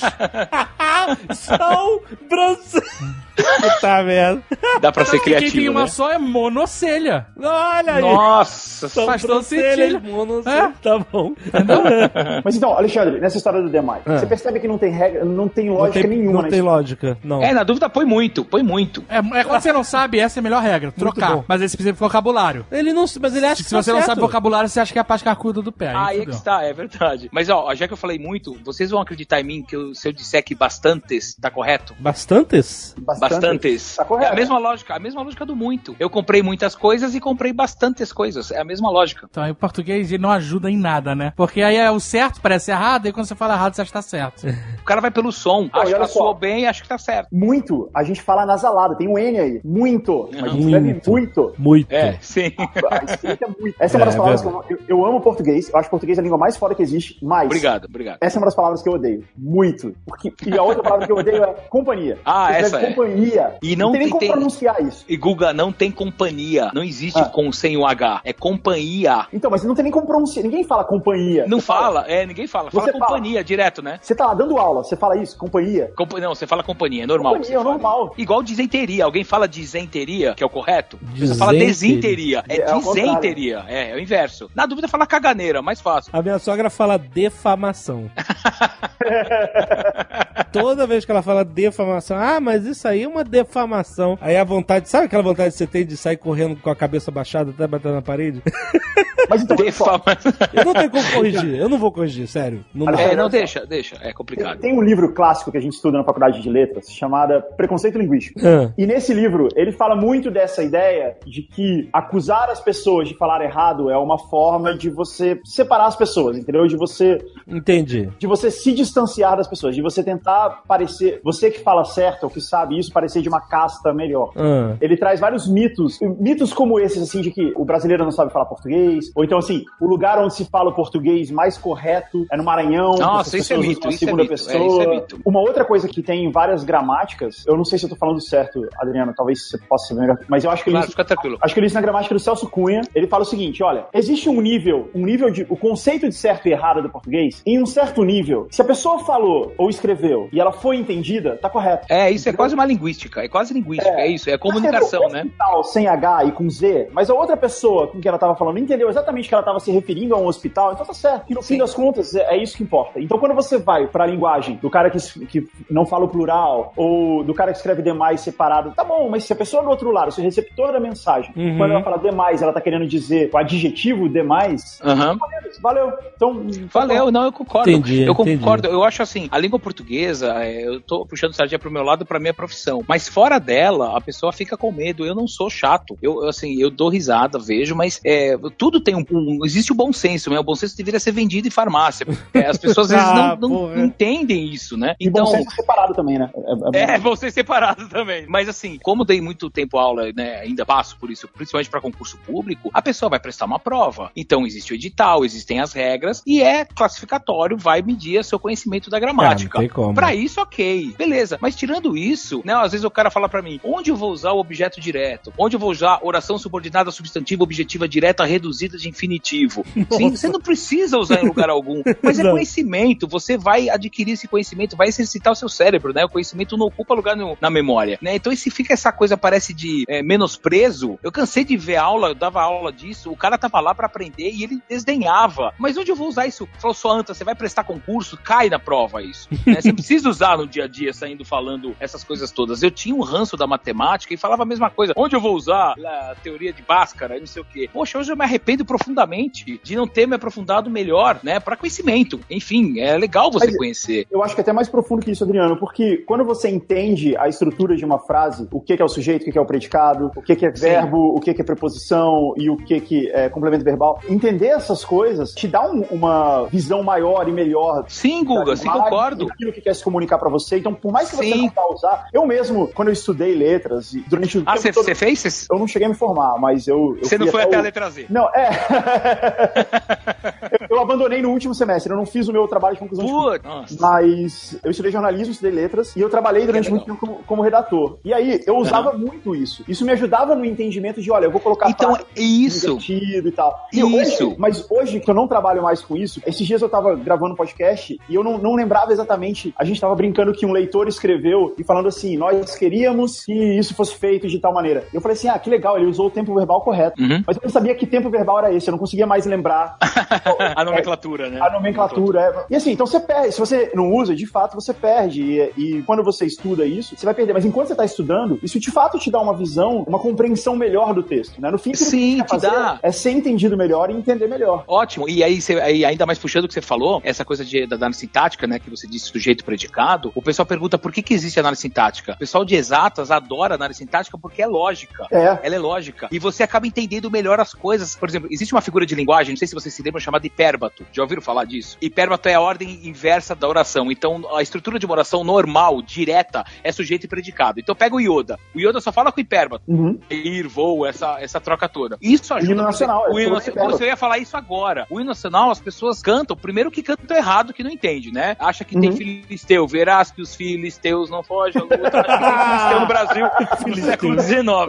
Mas você pega a introdução do hino, ouviram do Ipiranga as margens plácidas, de um povo heróico brado retumbante. Vai fazer análise sintática, Guga, vê se você lembra. Pega o verbo, ouviram. Tá no plural? Então o sujeito provavelmente deva estar, não significa que ele estará. O que que tem no plural nessa frase só? Margens. Ouviram do Ipiranga as margens plácidas do sujeito. Então, as margens plácidas do Ipiranga ouviram o brado retumbante de um povo heróico. É essa a estrutura direta da oração. Aí você vai entender. Como não tinha Twitter em 1822, certo? Porque se tivesse, ele só escreveria independência ou morte, que tudo isso significa independência ou morte, porque brado é grito, retumbante que ecoa. O que grito foi dado e as margens ouviram. É independência ou morte. Então você começa a entender melhor a estrutura, entender melhor a poesia. É, Eu tô puxando sardinha pro meu lado, mas como você também trabalhou e vê como é que é isso, você entende a forma melhor pra você Exato. usar. E tem uma aplicação muito específica que é em contrato. Porque a Sim, análise sim, sim. contratual no Brasil, ela é toda baseada no sentido linguístico, no sentido gramatical, no sentido Sim. do texto. Sim. Ela não é baseada Aham. na ideia do contrato, ela é baseada Sim. no que está escrito ali. Então, Certo. uma vírgula anula um contrato, uma vírgula Anula. Anula, um anula. Se alguém tenta escrever um hipérbato e erra a concordância do verbal, anula um contrato. Anula. Oh, Você não precisa ser advogado, o contrato está na vida de todo mundo. Quando você compra uma casa, quando você compra um carro, Sim. quando você assina um telefone. Então, ter esse entendimento, de fato, ele é, ele é útil para a vida. Estudar eh, É, gramática, tem, ele é muito útil. Sim, conhecimento é, é útil. Não existe cultura inútil. Inútil é não ter cultura alguma, né? Tipo assim, eu compreendo completamente o que você falou, a parada sobre a preconceito da linguística e tal. Realmente faz sentido, mas sem invalidar isso, óbvio. Uhum. A gente tá discutindo aqui a importância de você saber o correto, porque não saber o correto, ou então perpetuar o erro, pode chegar ao ponto em que você já esteja falando ou escrevendo algo que não vai ser compreendido. Como você falou aí Sim. no contrato, entendeu? Então, por exemplo, às vezes eu vejo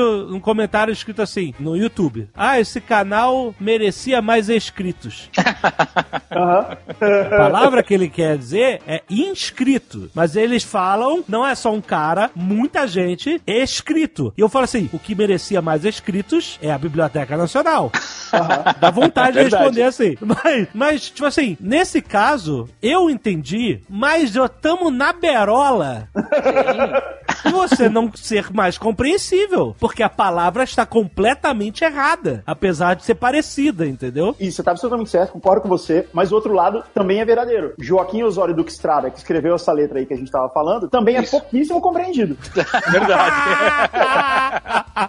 Verdade, isso é fato. Então, por exemplo, nós já recebemos e-mails, sei lá, de trabalho mesmo, de clientes da Nestor e tal, que não, não se conseguiu compreender qual era a mensagem, entendeu? A mensagem estava perdida e um emaranhado de palavras que não, não concordavam entre si. E o que, que você acha que é isso, Alexandre? Falta do quê? É falta de leitura, falta de, De coisa. leitura, de conhecimento do idioma, o cara não consegue formular, não tem uma ideia coesa. O, o Exato.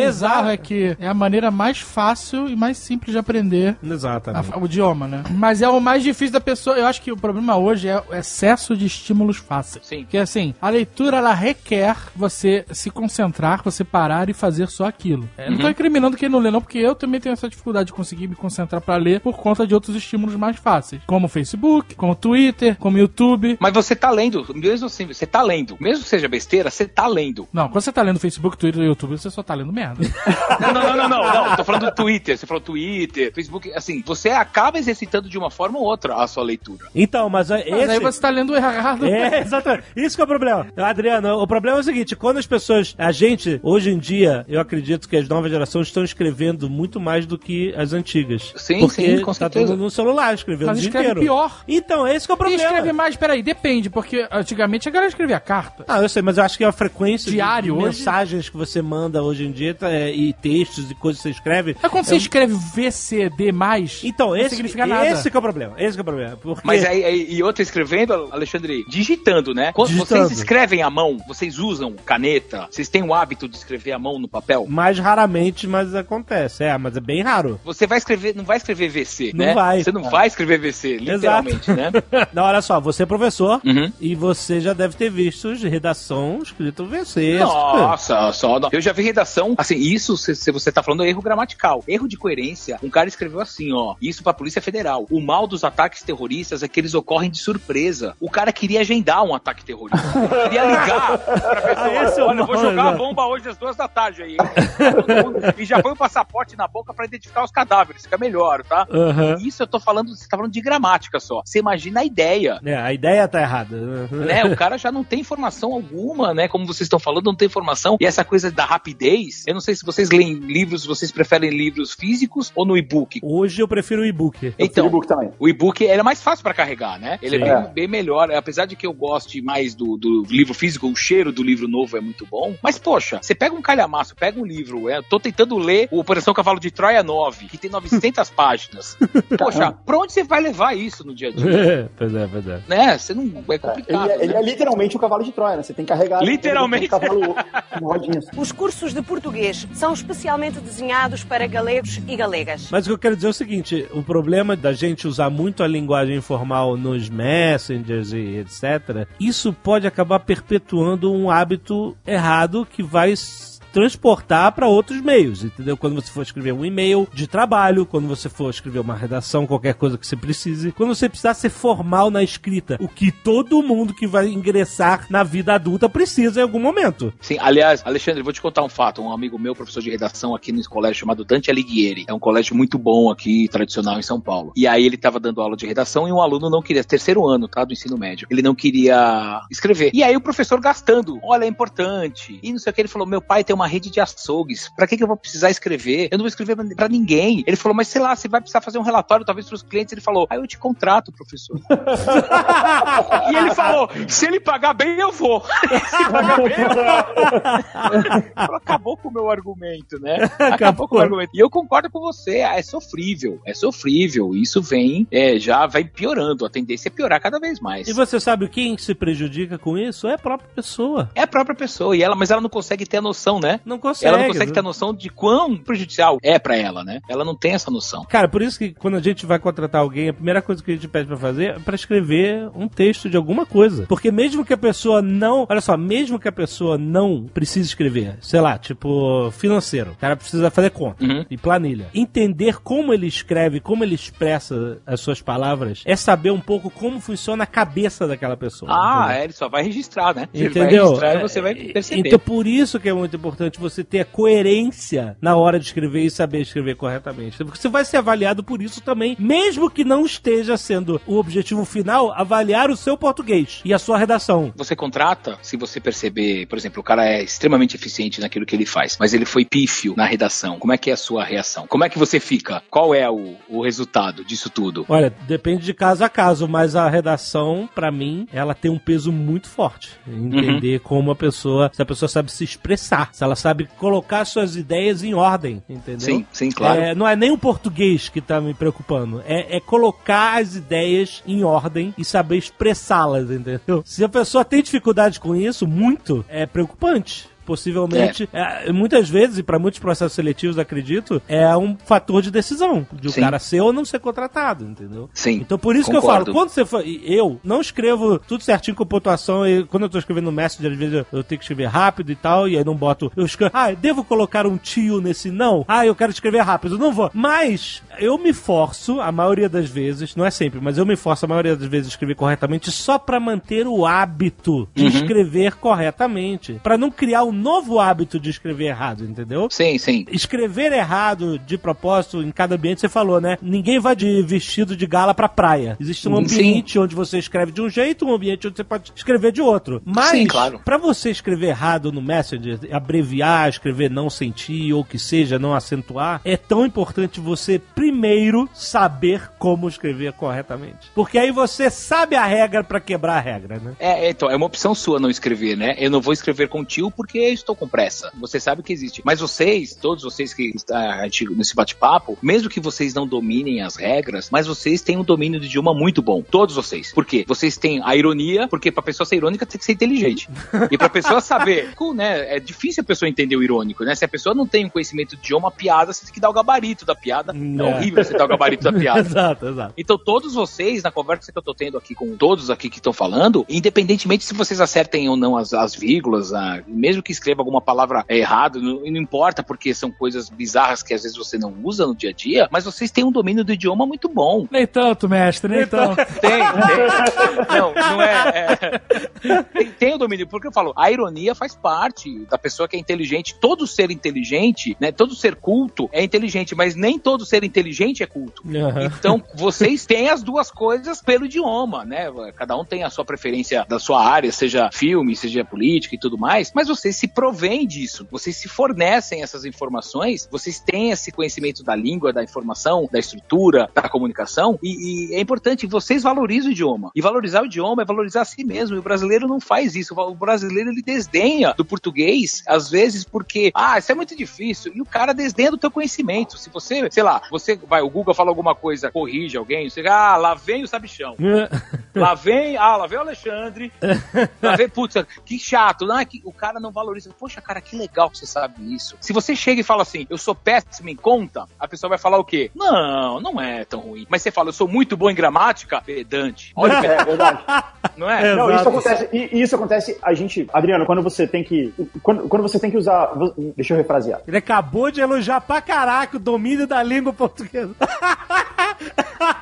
Quando você tem que avisar a sua turma que você vai faltar, você fala, Aham. avise-os, ou você fala, avisa lá eles. É, aí que está. É um, é um cuidado que é muito interessante, né? Que é, dependendo da forma, eu não percebo. Às vezes a pessoa fala, nossa, que bonito que você falou. Eu não percebi, né? É só assim, eu não falo mesóclise no dia a dia. Mas é comum que eu fale, assim, dependendo de uma informação comum, vocês mesmos falam rápida, avisa eles lá, pronto, normal. É, eu, eu nem, normal. fui, na- eu nem fui na mesóclise. É, Não, não, não. É, que- precisou que já- avisar Loei, o cara vai É. matar você. né? Avisar Loei não tem como. Mas avisa ele sem problema algum. É muito chato. Nossa. Essa regra é uma clássica de português, ou seja, não existe avisa, avisa eles, né? Isso, Existe avise-os. Avise-os. Mas ninguém fala assim, Alexandre. Se você sei, falar, ninguém fala assim. Não, não, ninguém fala assim. Só- mas você deve escrever assim, se você for fazer de forma formal. Ah, sim, sim. Mas você acha que o avisa eles vai um dia. Vai, vai. Vai, né? Assim como me dá, te ligo, tá errado, né? Uhum. É, a próclise, é o único momento que a próclise está errada, é isso, né? Próclise é quando o pronome oblíquo vem na frente do verbo, né? Então, te amo, te amo tá errado. Tá errado. Mas vai virar lei. Te amo tá errado. Seria lhe amo. É, não, Não, amo-te. Amo-te. Amo-te. Amo. Amo-te. Amo-lhe. Não, mas peraí. Eu te amo, tá certo. Não, eu te amo sim, porque Eu- eu você te tem um sujeito explícito lá. Você não pode iniciar a oração com pronome. Com pronome. Ah, então te, lhe, qualquer coisa tá errado. Pega a música do Lobão, Me Chama. Me Chama, tem três erros na música do Lobão. três. Eu vou enumerar. Primeiro, Me Chama tá errado. Seria Chame-me. Aham. Chame-me. Segundo, que o me chama, o chama, não sei se você se lembra de imperativo, imperativo afirmativo, é, eu não posso, tra- eu, eu trato vocês por você, mas na hora que eu dou ordem, eu falo tu, então tá errado. Aquele slogan da caixa, vem pra caixa você também, tá errado. É venha, venha pra caixa você, porque é Aham, você, né? Então seria, onde está você? Telefone-me, chame-me, chame-me, chame-me. Esse é o segundo erro. E o terceiro erro é o Lobão cantando, né? Esse é o terceiro erro. Mas aí, eu vou jogar uma outra carta aqui. Ele tem licença poética. Licença poética vale. licença claro, poética vale. claro. e aí, assim, a gramática é o Superman e a licença poética é a Kryptonita. Licença poética é regra, vale. Que é a regra. Aí acaba com todos os meus, meus argumentos. Inclusive pra cantar. Inclusive, não, pra cantar. Eu tenho um amigo meu que quando erra, Eu derrubei, a seu- eu derrubei as suas três. você acabou comigo. É isso aí, você É, ganhou, três tranquilamente. magias, Você é. ganhou os três. Mas um amigo meu quando erra fala, eu usei licença poética. Eu tô é. usando licença poética. Licença poética eu tô usando. Os cursos de português são especialmente desenhados para galegos e galegas. Tem uma coisa que me deixa maluco, que é uma dessas paradas de exceção, que é quando eu vejo a pessoa falar assim: Ontem eu tinha chego lá Nossa e não tinha Senhora. ninguém. Essa é. E aí, bom, não existe eu tinha chego, né? Isso, eu não. tinha chegado. Eu também acho que é o erro honesto. Eu tinha pego. E é, não, eu tinha pago. Essa conta, eu já tinha pago. Se eu falar eu já tinha pagado, tá certo? Tá certo, então é que está. Você pegou. Isso chama. Eu, eu- eu vou tentar usar menos, tá? Mas isso chama verbos abundantes. O que, que é verbo abundante? O que, que te lembra abundante? Abundante coisas ah, Sim, que, é. assim, a mais, né? É, é, então, sim, sim. é, são dois particípios. Então você tem o pago e o pagado. Você tem o imprimido e o impresso. Os dois estão certos. Nossa, imprimido e impresso, ok. É, então eu vou passar a regrinha pra vocês. O particípio regular, eles terminam com DO. Então, pagado, enxugado. Vocês usam com verbos auxiliares ter e haver. Então, eu tinha pagado, eu havia imprimido, ele havia enxugado. Esse é o correto. Aham. Os verbos irregulares, particípio irregular, usa com os verbos ser e estar. Então, a conta está paga, a conta está impressa, a toalha está enxuta. Aham. Mas e o, e o chego e chegado? O chego não, o chego é Chego só não, eu chego. É só eu chego. Eu sei, eu chego, você tá conjugando, eu chego. O chegado não é verbo abundante, só tem um particípio, é o chegado. Então, mas por que não tem? Porque não tem, cara. Aceita É porque não, aceita. não, é uma É assim, merda. ó. Porque não tem, Alexandre, eu sei. É a etimologia do verbo do latim, não tem. Aceite, Essa- Alexandre. Mas você, você tá entendendo que é confuso porque você tem palavras similares, com a mesma estrutura, em que é correto você falar dessa forma e outra que não. É igual o incerto. O incerto tem com C e com S. O incerto Incerto. com C é o não certo, né? É, mas não é com o mesmo E o- sentido. É, e o incerto com S é do verbo inserir. É o insert. Um incerto. Ah, ele foi. ins- O disquete Então você- foi incerto. Assim. Isso, o disquete foi incerto. Muito bem. São palavras. Fala isso pra você ver o que acontece. Primeiro que ninguém vai saber o que é disquete, né? É entrega idade, né? Exato. Disquete entrega idade. Mas pior que verbo abundante é verbo defectivo. Isso, Ah, isso sim é bizarro. Por quê? Dá um exemplo. O verbo defectivo é quando não tem uma conjugação. Tipo, verbo competir. Você não pode falar eu compito. Não, pior existe- que pode. Compito já existe? Já valeu? Já, compito existe. Por pior que seja. Nossa. Mas é, é que eu falo, compito é igual Na, Zé na minha época não existia. Não, não, Né? sempre existiu. Sempre existiu, Guga. O compito é igual o Zé Ramalho. É feio, mas não tá errado. É.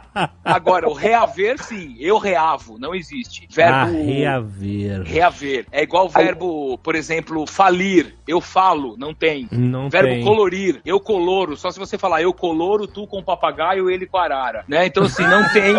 É, é só eu falo eu pinto mesmo, de uma vez.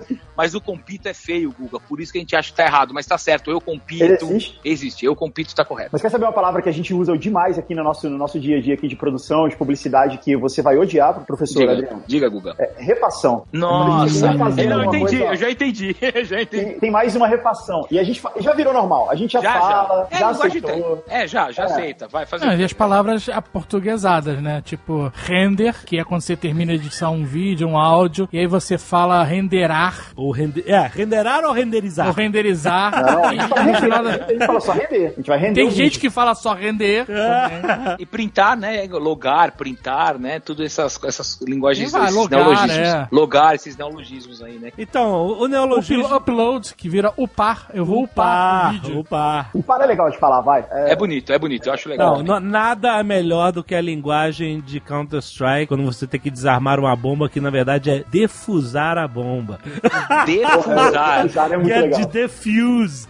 é muito legal. E, e não cabe outro termo, né? Não cabe. Você fala pro cara, Ei, desarma a bomba aí, o cara não sabe o que ele tem que fazer. O cara vai ficar. É igual esterçar. O esterçar aqui em São Paulo pra fazer a baliza, no Rio é vira. Você fala esterça, o carioca vai ficar te olhando. Esterça, É, esterça, esterçar, o cara vai ficar é. te olhando. Agora tem uma aqui, é em inglês de portuguesado, mas que não funciona, que eu acho que ficou horrível, que é googlar. Não, não dá. Que em inglês é, uma, é um, virou um verbo. E é maneiro. Você fala assim, Google it, motherfucker, sabe é? Isso mesmo, isso mesmo.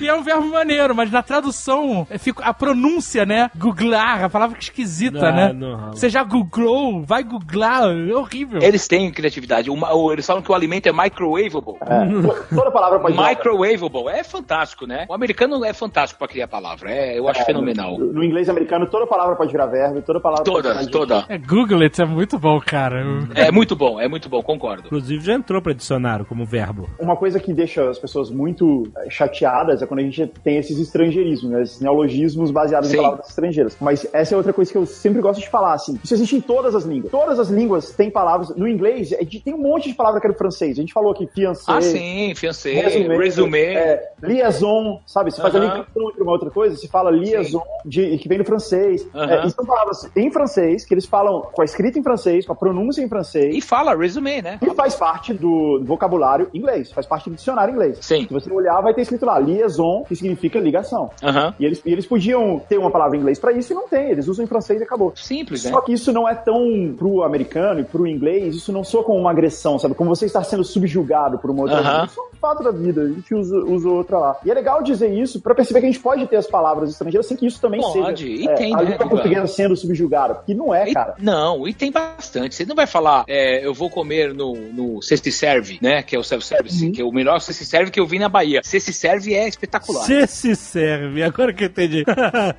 Não, mas o, o self-service não seria o... Tem gente que fala serve-serve, vou lá no serve-serve. É, eu vou, eu vou chamar é um vocês. É, eu vou chamar vocês pra ir a hora feliz. A hora Vamos fazer uma hora feliz? Fala happy hour, pronto, Exato, né? é. Happy hour. Né? O delivery, entende. o delivery é uma- é boa. O pessoal Delivery. liga pra falar o seu delivery entrega em casa, o cara às vezes não sabe o que é delivery.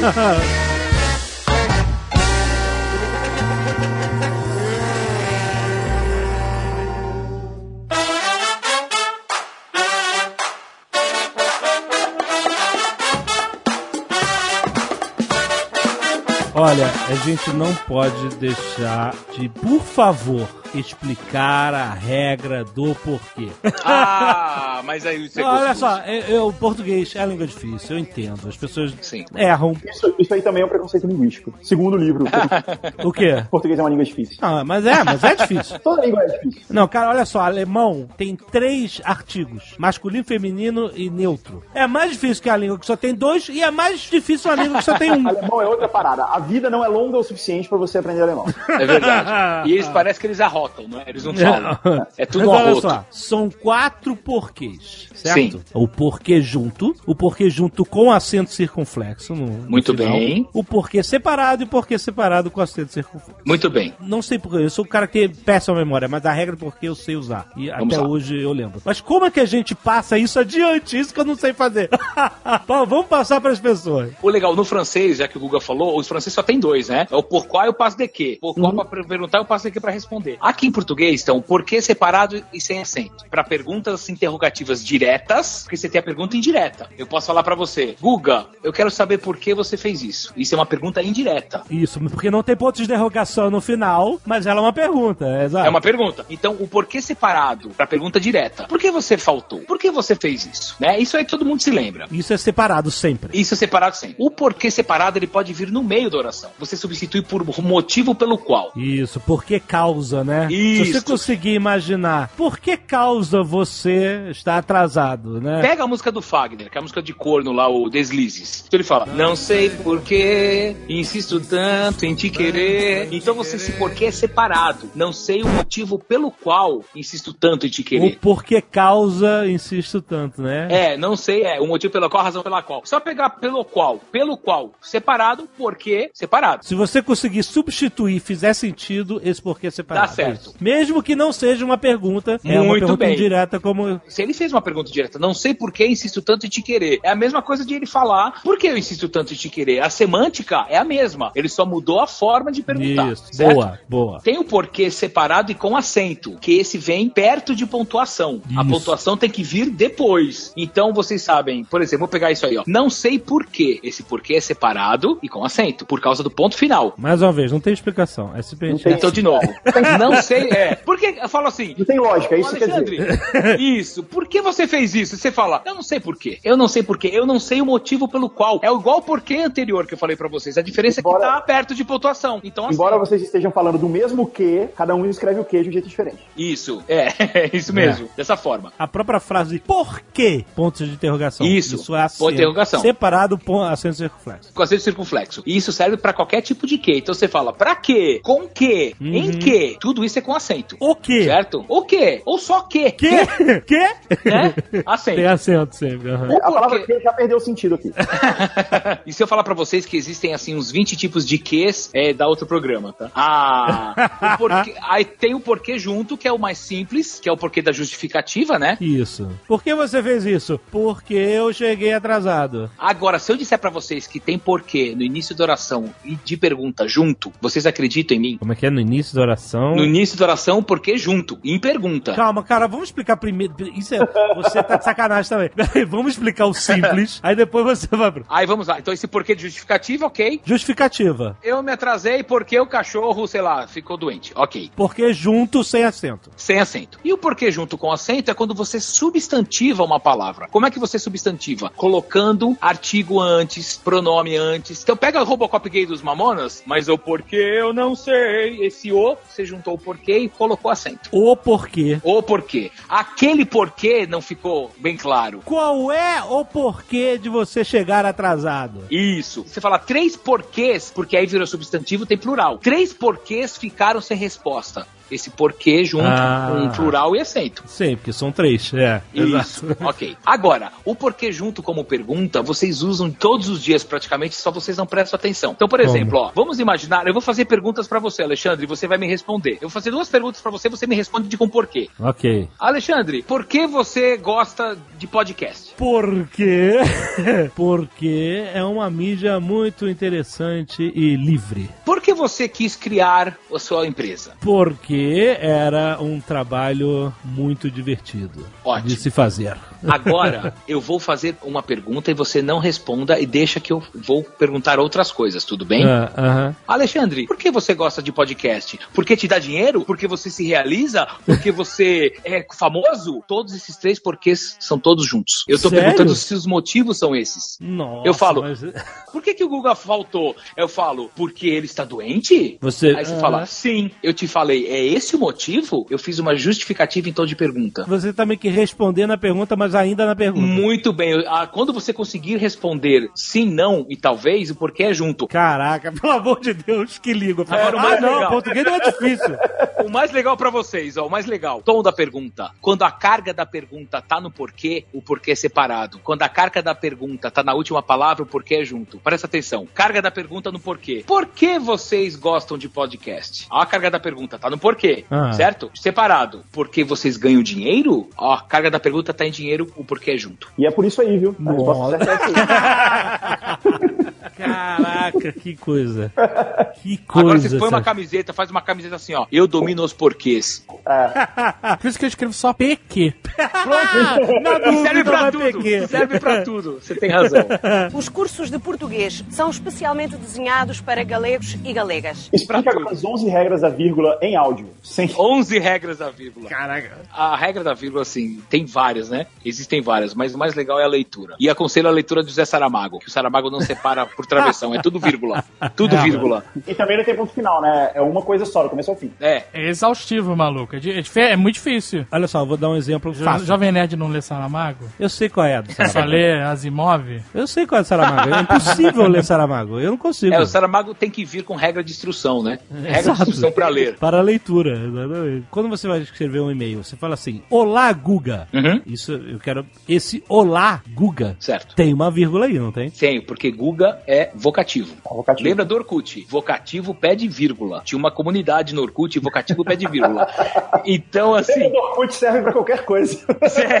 Olá, Guga. Olá, vírgula, Guga. Sim. E aí depois você põe ponto ou ponto de exclamação, o que Sim. seja. Então, Guga, vírgula, tudo bem? Certo? E se, sempre o vocativo, ele vai pedir a vírgula. Se ele tiver no início, no final, no meio, no meio, duas vírgulas. Uhum. Sempre duas vírgulas. Então, assim, ele vem aos pares, igual meia. Aí, esse vocativo, o pessoal não usa, Alexandre, não usa. Assim, jornalista, às vezes, as jornalista bom, sei lá, posta alguma coisa no Instagram, eles não usam. O Chico Pinheiro quase me matou um dia lá, que eu mandei uma época lá no, no Twitter, que ele escreveu risco de vida, e eu falei, risco de vida, a pessoa vai viver. O risco é de morte. Aham. Se a casa corre risco de desabamento, ela pode desabar, certo? Se ele corre risco de vida, ele vai viver.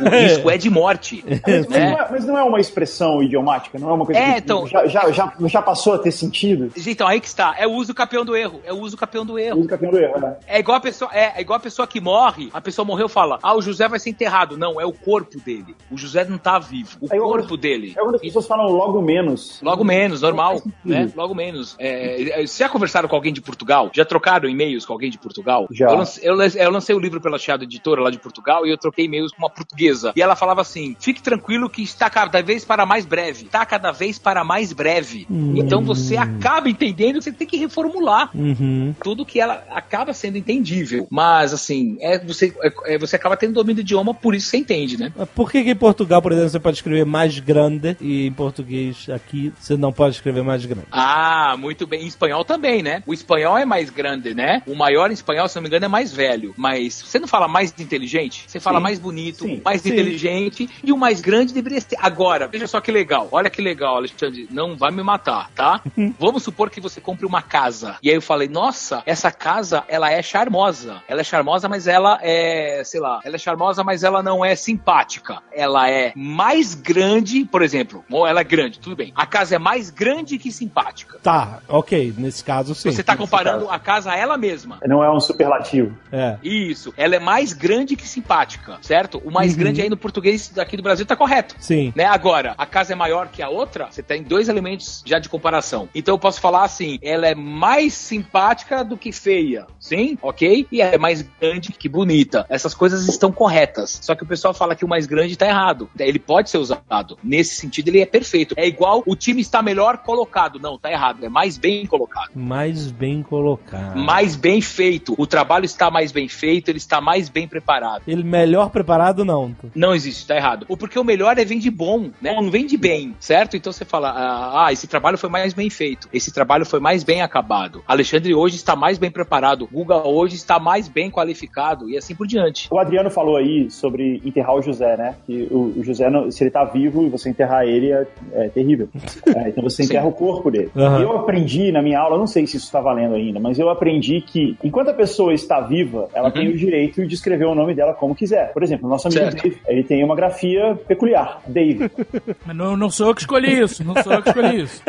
Não, o, o Dave, o Dave tem conta porque, porque o nome dele também é peculiar. Mas, por exemplo, Vinícius, tem um- o jeito correto de se escrever é com acento, certo? Isso, Que é uma mesmo. veterinária de tom crescente. Beleza. Vinícius se escreve com acento. O Vinícius de Moraes, o nome dele se escrevia sem acento, porque a mãe dele quis Sem assim. acento. Ou o pai dele quis Isso. assim. Então, enquanto ele está vivo, é um direito dele escrever um nome como ele quiser. Então ele pode chegar e falar assim: meu nome é Vinícius e é sem acento, porque é meu direito que meu nome seja escrito como eu quiser. Certo. Ou como minha mãe quis. Aham. A partir do momento que ele morreu, tem que se escrever o nome dele, Vinícius, com acento. Não, tá como foi, como foi registrado, né? Eu- Não. É. É isso, né? É isso. Não. Como, não, não, assim, o que eu porque- aprendi é que, a partir do momento que ele não está mais vivo, é correto você escrever ele pela norma culta. E não Nossa pelo nome. senhora, sério? É a primeira vez que eu tô ouvindo isso mesmo. Eu aprendi, eu aprendi isso na minha aula de português, português de cursinho, que inclusive. legal, que legal, assim. Essa questão surgiu porque existe um- uma rua no, no Rio de Janeiro chamada Vinícius de Moraes que Sim, as placas sim. estão escritas com acento. E aí alguém defendeu dizendo que a placa tem que estar escrita com acento porque essa é a norma culta e o Vinícius não é mais o Vinícius. Caraca. Nossa, que bizarro, essa pra mim. Porque nome próprio deveria né? ter as regras, né? Mas vale o escrivão. Se ele escreveu sem acento, vai seguir como tá grafado ali, né? Pois é. Mas essa pra Ah. mim é novidade. Nossa, Isso que eu aprendi sabia. e que o professor ensinou que vale para concursos Olha aí. é de que, Nossa. por exemplo, a gente falou do deputado, do senador na época, Aloísio Mercadante. Se escreve de um jeito bizarro. Aloísio Mercadante, A- é. Aloísio Aham. com Z e sem acento. É, com Z, Em isso. português seria com U, Aloísio e com S e com acento. Aham. E ele falou, quando o senador Aloísio Mercadante morrer, passar-se-á a escrever Aê! Passar-se a A mesóclise é linda, e- né? Um- Nossa. Eu não, eu não sei o quanto isso é verdade ou não, mas é muito louco. E a outra eu coisa desconheço, eu desconheço. que você falou aí de Portugal é que em Portugal é a norma culta traduzir os nomes. Então, Sim, quando sim, o sim. Príncipe Charles vai visitar Portugal, sai no jornal. Príncipe Carlos está em Portugal. Sim. Sim, o Paulo McCartney. Lá é Paulo McCartney. Paulo McCartney, Não, Rainha Guilherme- Isabel, Isso, Isabel. Guilherme Shakespeare e assim por diante. Guilherme Shakespeare, verdade. É isso aí. Guilherme Shakespeare. Mas a gente faz isso aqui hora, hora sim, hora não. Não, não, cara, mas você mudar o nome da pessoa é uma loucura, porque o cara não É sabe. loucura. Se você falar assim, Carlos, o cara não sabe o que é com ele, né? Aí.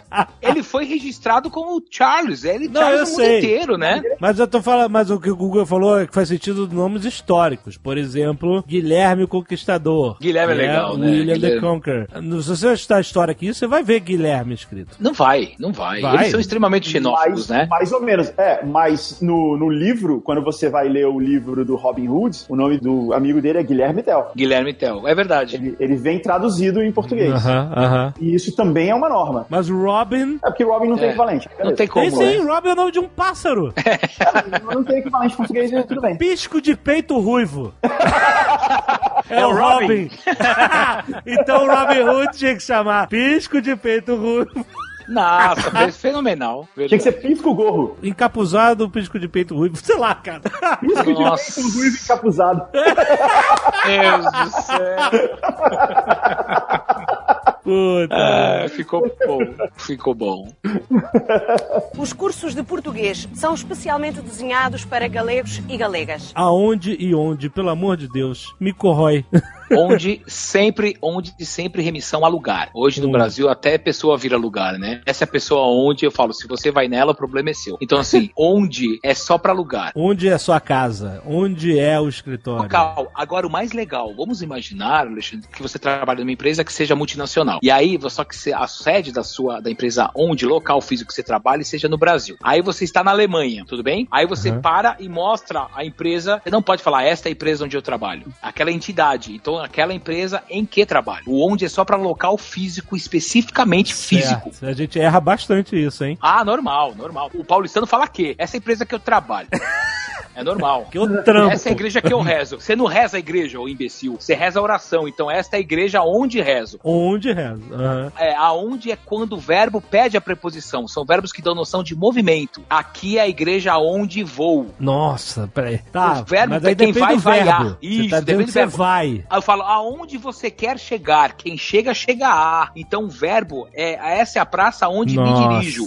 É sempre de verbo em direção a. É Sim, difícil. agora, o donde existe. Donde? Donde tá certo. É de onde, de mais onde. Uhum. De onde você vem, mas na onde não. Caraca. Na onde é só modelo, na onde Campbell, só. Não tem na onde.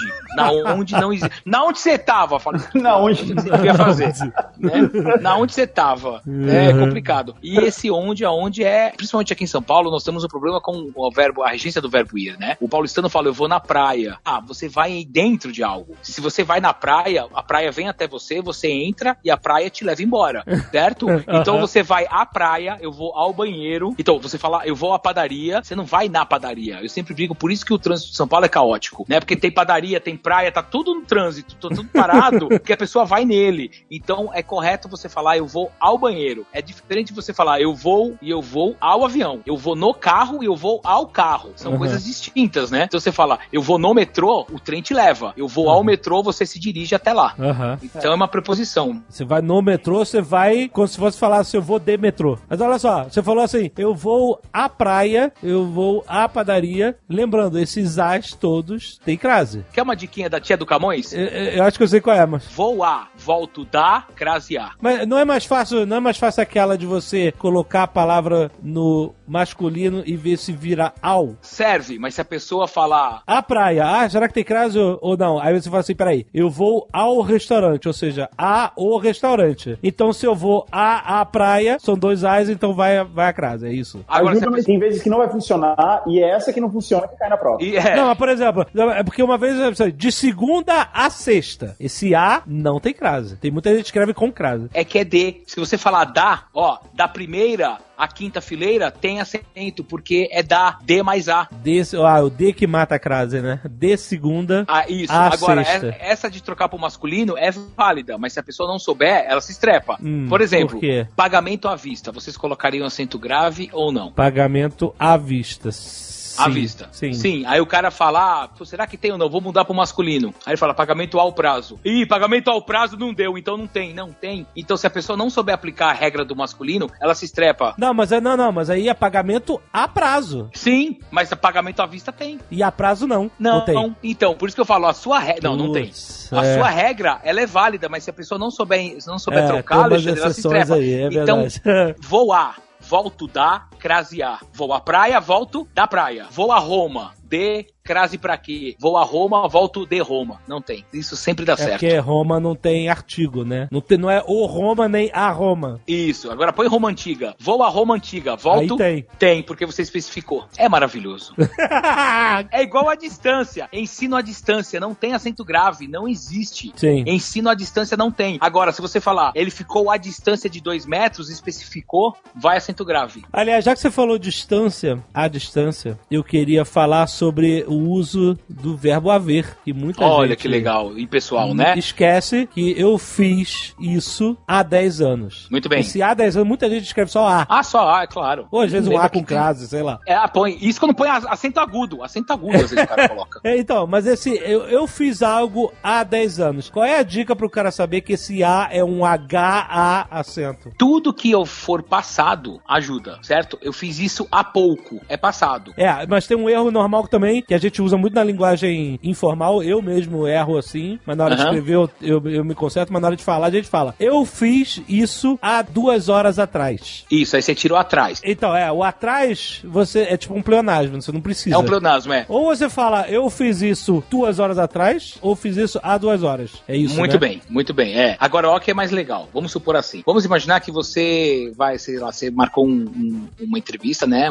Um podcast pra gravar. E, sei lá, faltando 10 minutos minutos o entrevistado falou que não iria mais, tudo bem? Aham. Aí você tá contando isso pra alguém e fala: Olha, nós iríamos gravar e tudo isso aconteceu. O cara me ligou falando que não viria mais. E ele me falou isso há 10 minutos de o programa começar. Esse A não tem acento grave. Desculpa, não tem H. Porque não aconteceu. Você tá falando pro futuro. Isso. Aí a pessoa, como vê? Ah, é passado, né? Ah, já aconteceu. Então a pessoa tem que ter o domínio do idioma pra saber. Por isso que a, a palavra distância me chamou a atenção pra falar do AV. Porque você tá criando uma distância entre o evento de agora e o que vai acontecer. Muito bem. Ah, mas aí você falou no passado. Ele me contou isso há 10 minutos de o programa acontecer. O cara viu ele me contou, associou com o passado. Aham. Então já acha que é passado e vai colocar o A com H. Sim. Né? Então, é, aí não, o cara tem que ter o bom senso, tem que ter a noção de tempo aí também, né? Então, a mesma coisa que eu falar assim, olha, eu estou a 15 minutos daí. Muito bem. Tô no trânsito, tô a 15 minutos daí. Isso é uma distância que eu estou convertendo Ainda não chegou, tempo. né? É, e não chegou. E apesar de ser um tempo, né, de 15 minutos e não 5 quilômetros, 15 quilômetros, é uma distância, então não tem, não é o a verbo haver, né? Muito bem. É um A Muito bem. normal. Isso. É difícil essa porra dessa língua, cara. É, não é, não é, não é fácil, não. Alexandre, você tem uma prova amanhã, cara? É isso?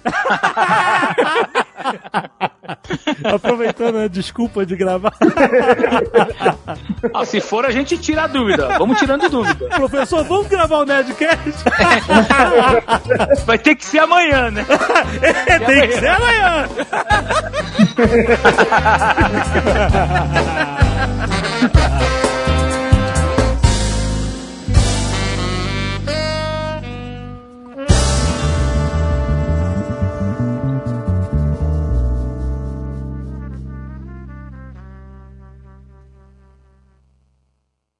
Este Nerdcast foi editado por Radiofobia, podcast e multimídia.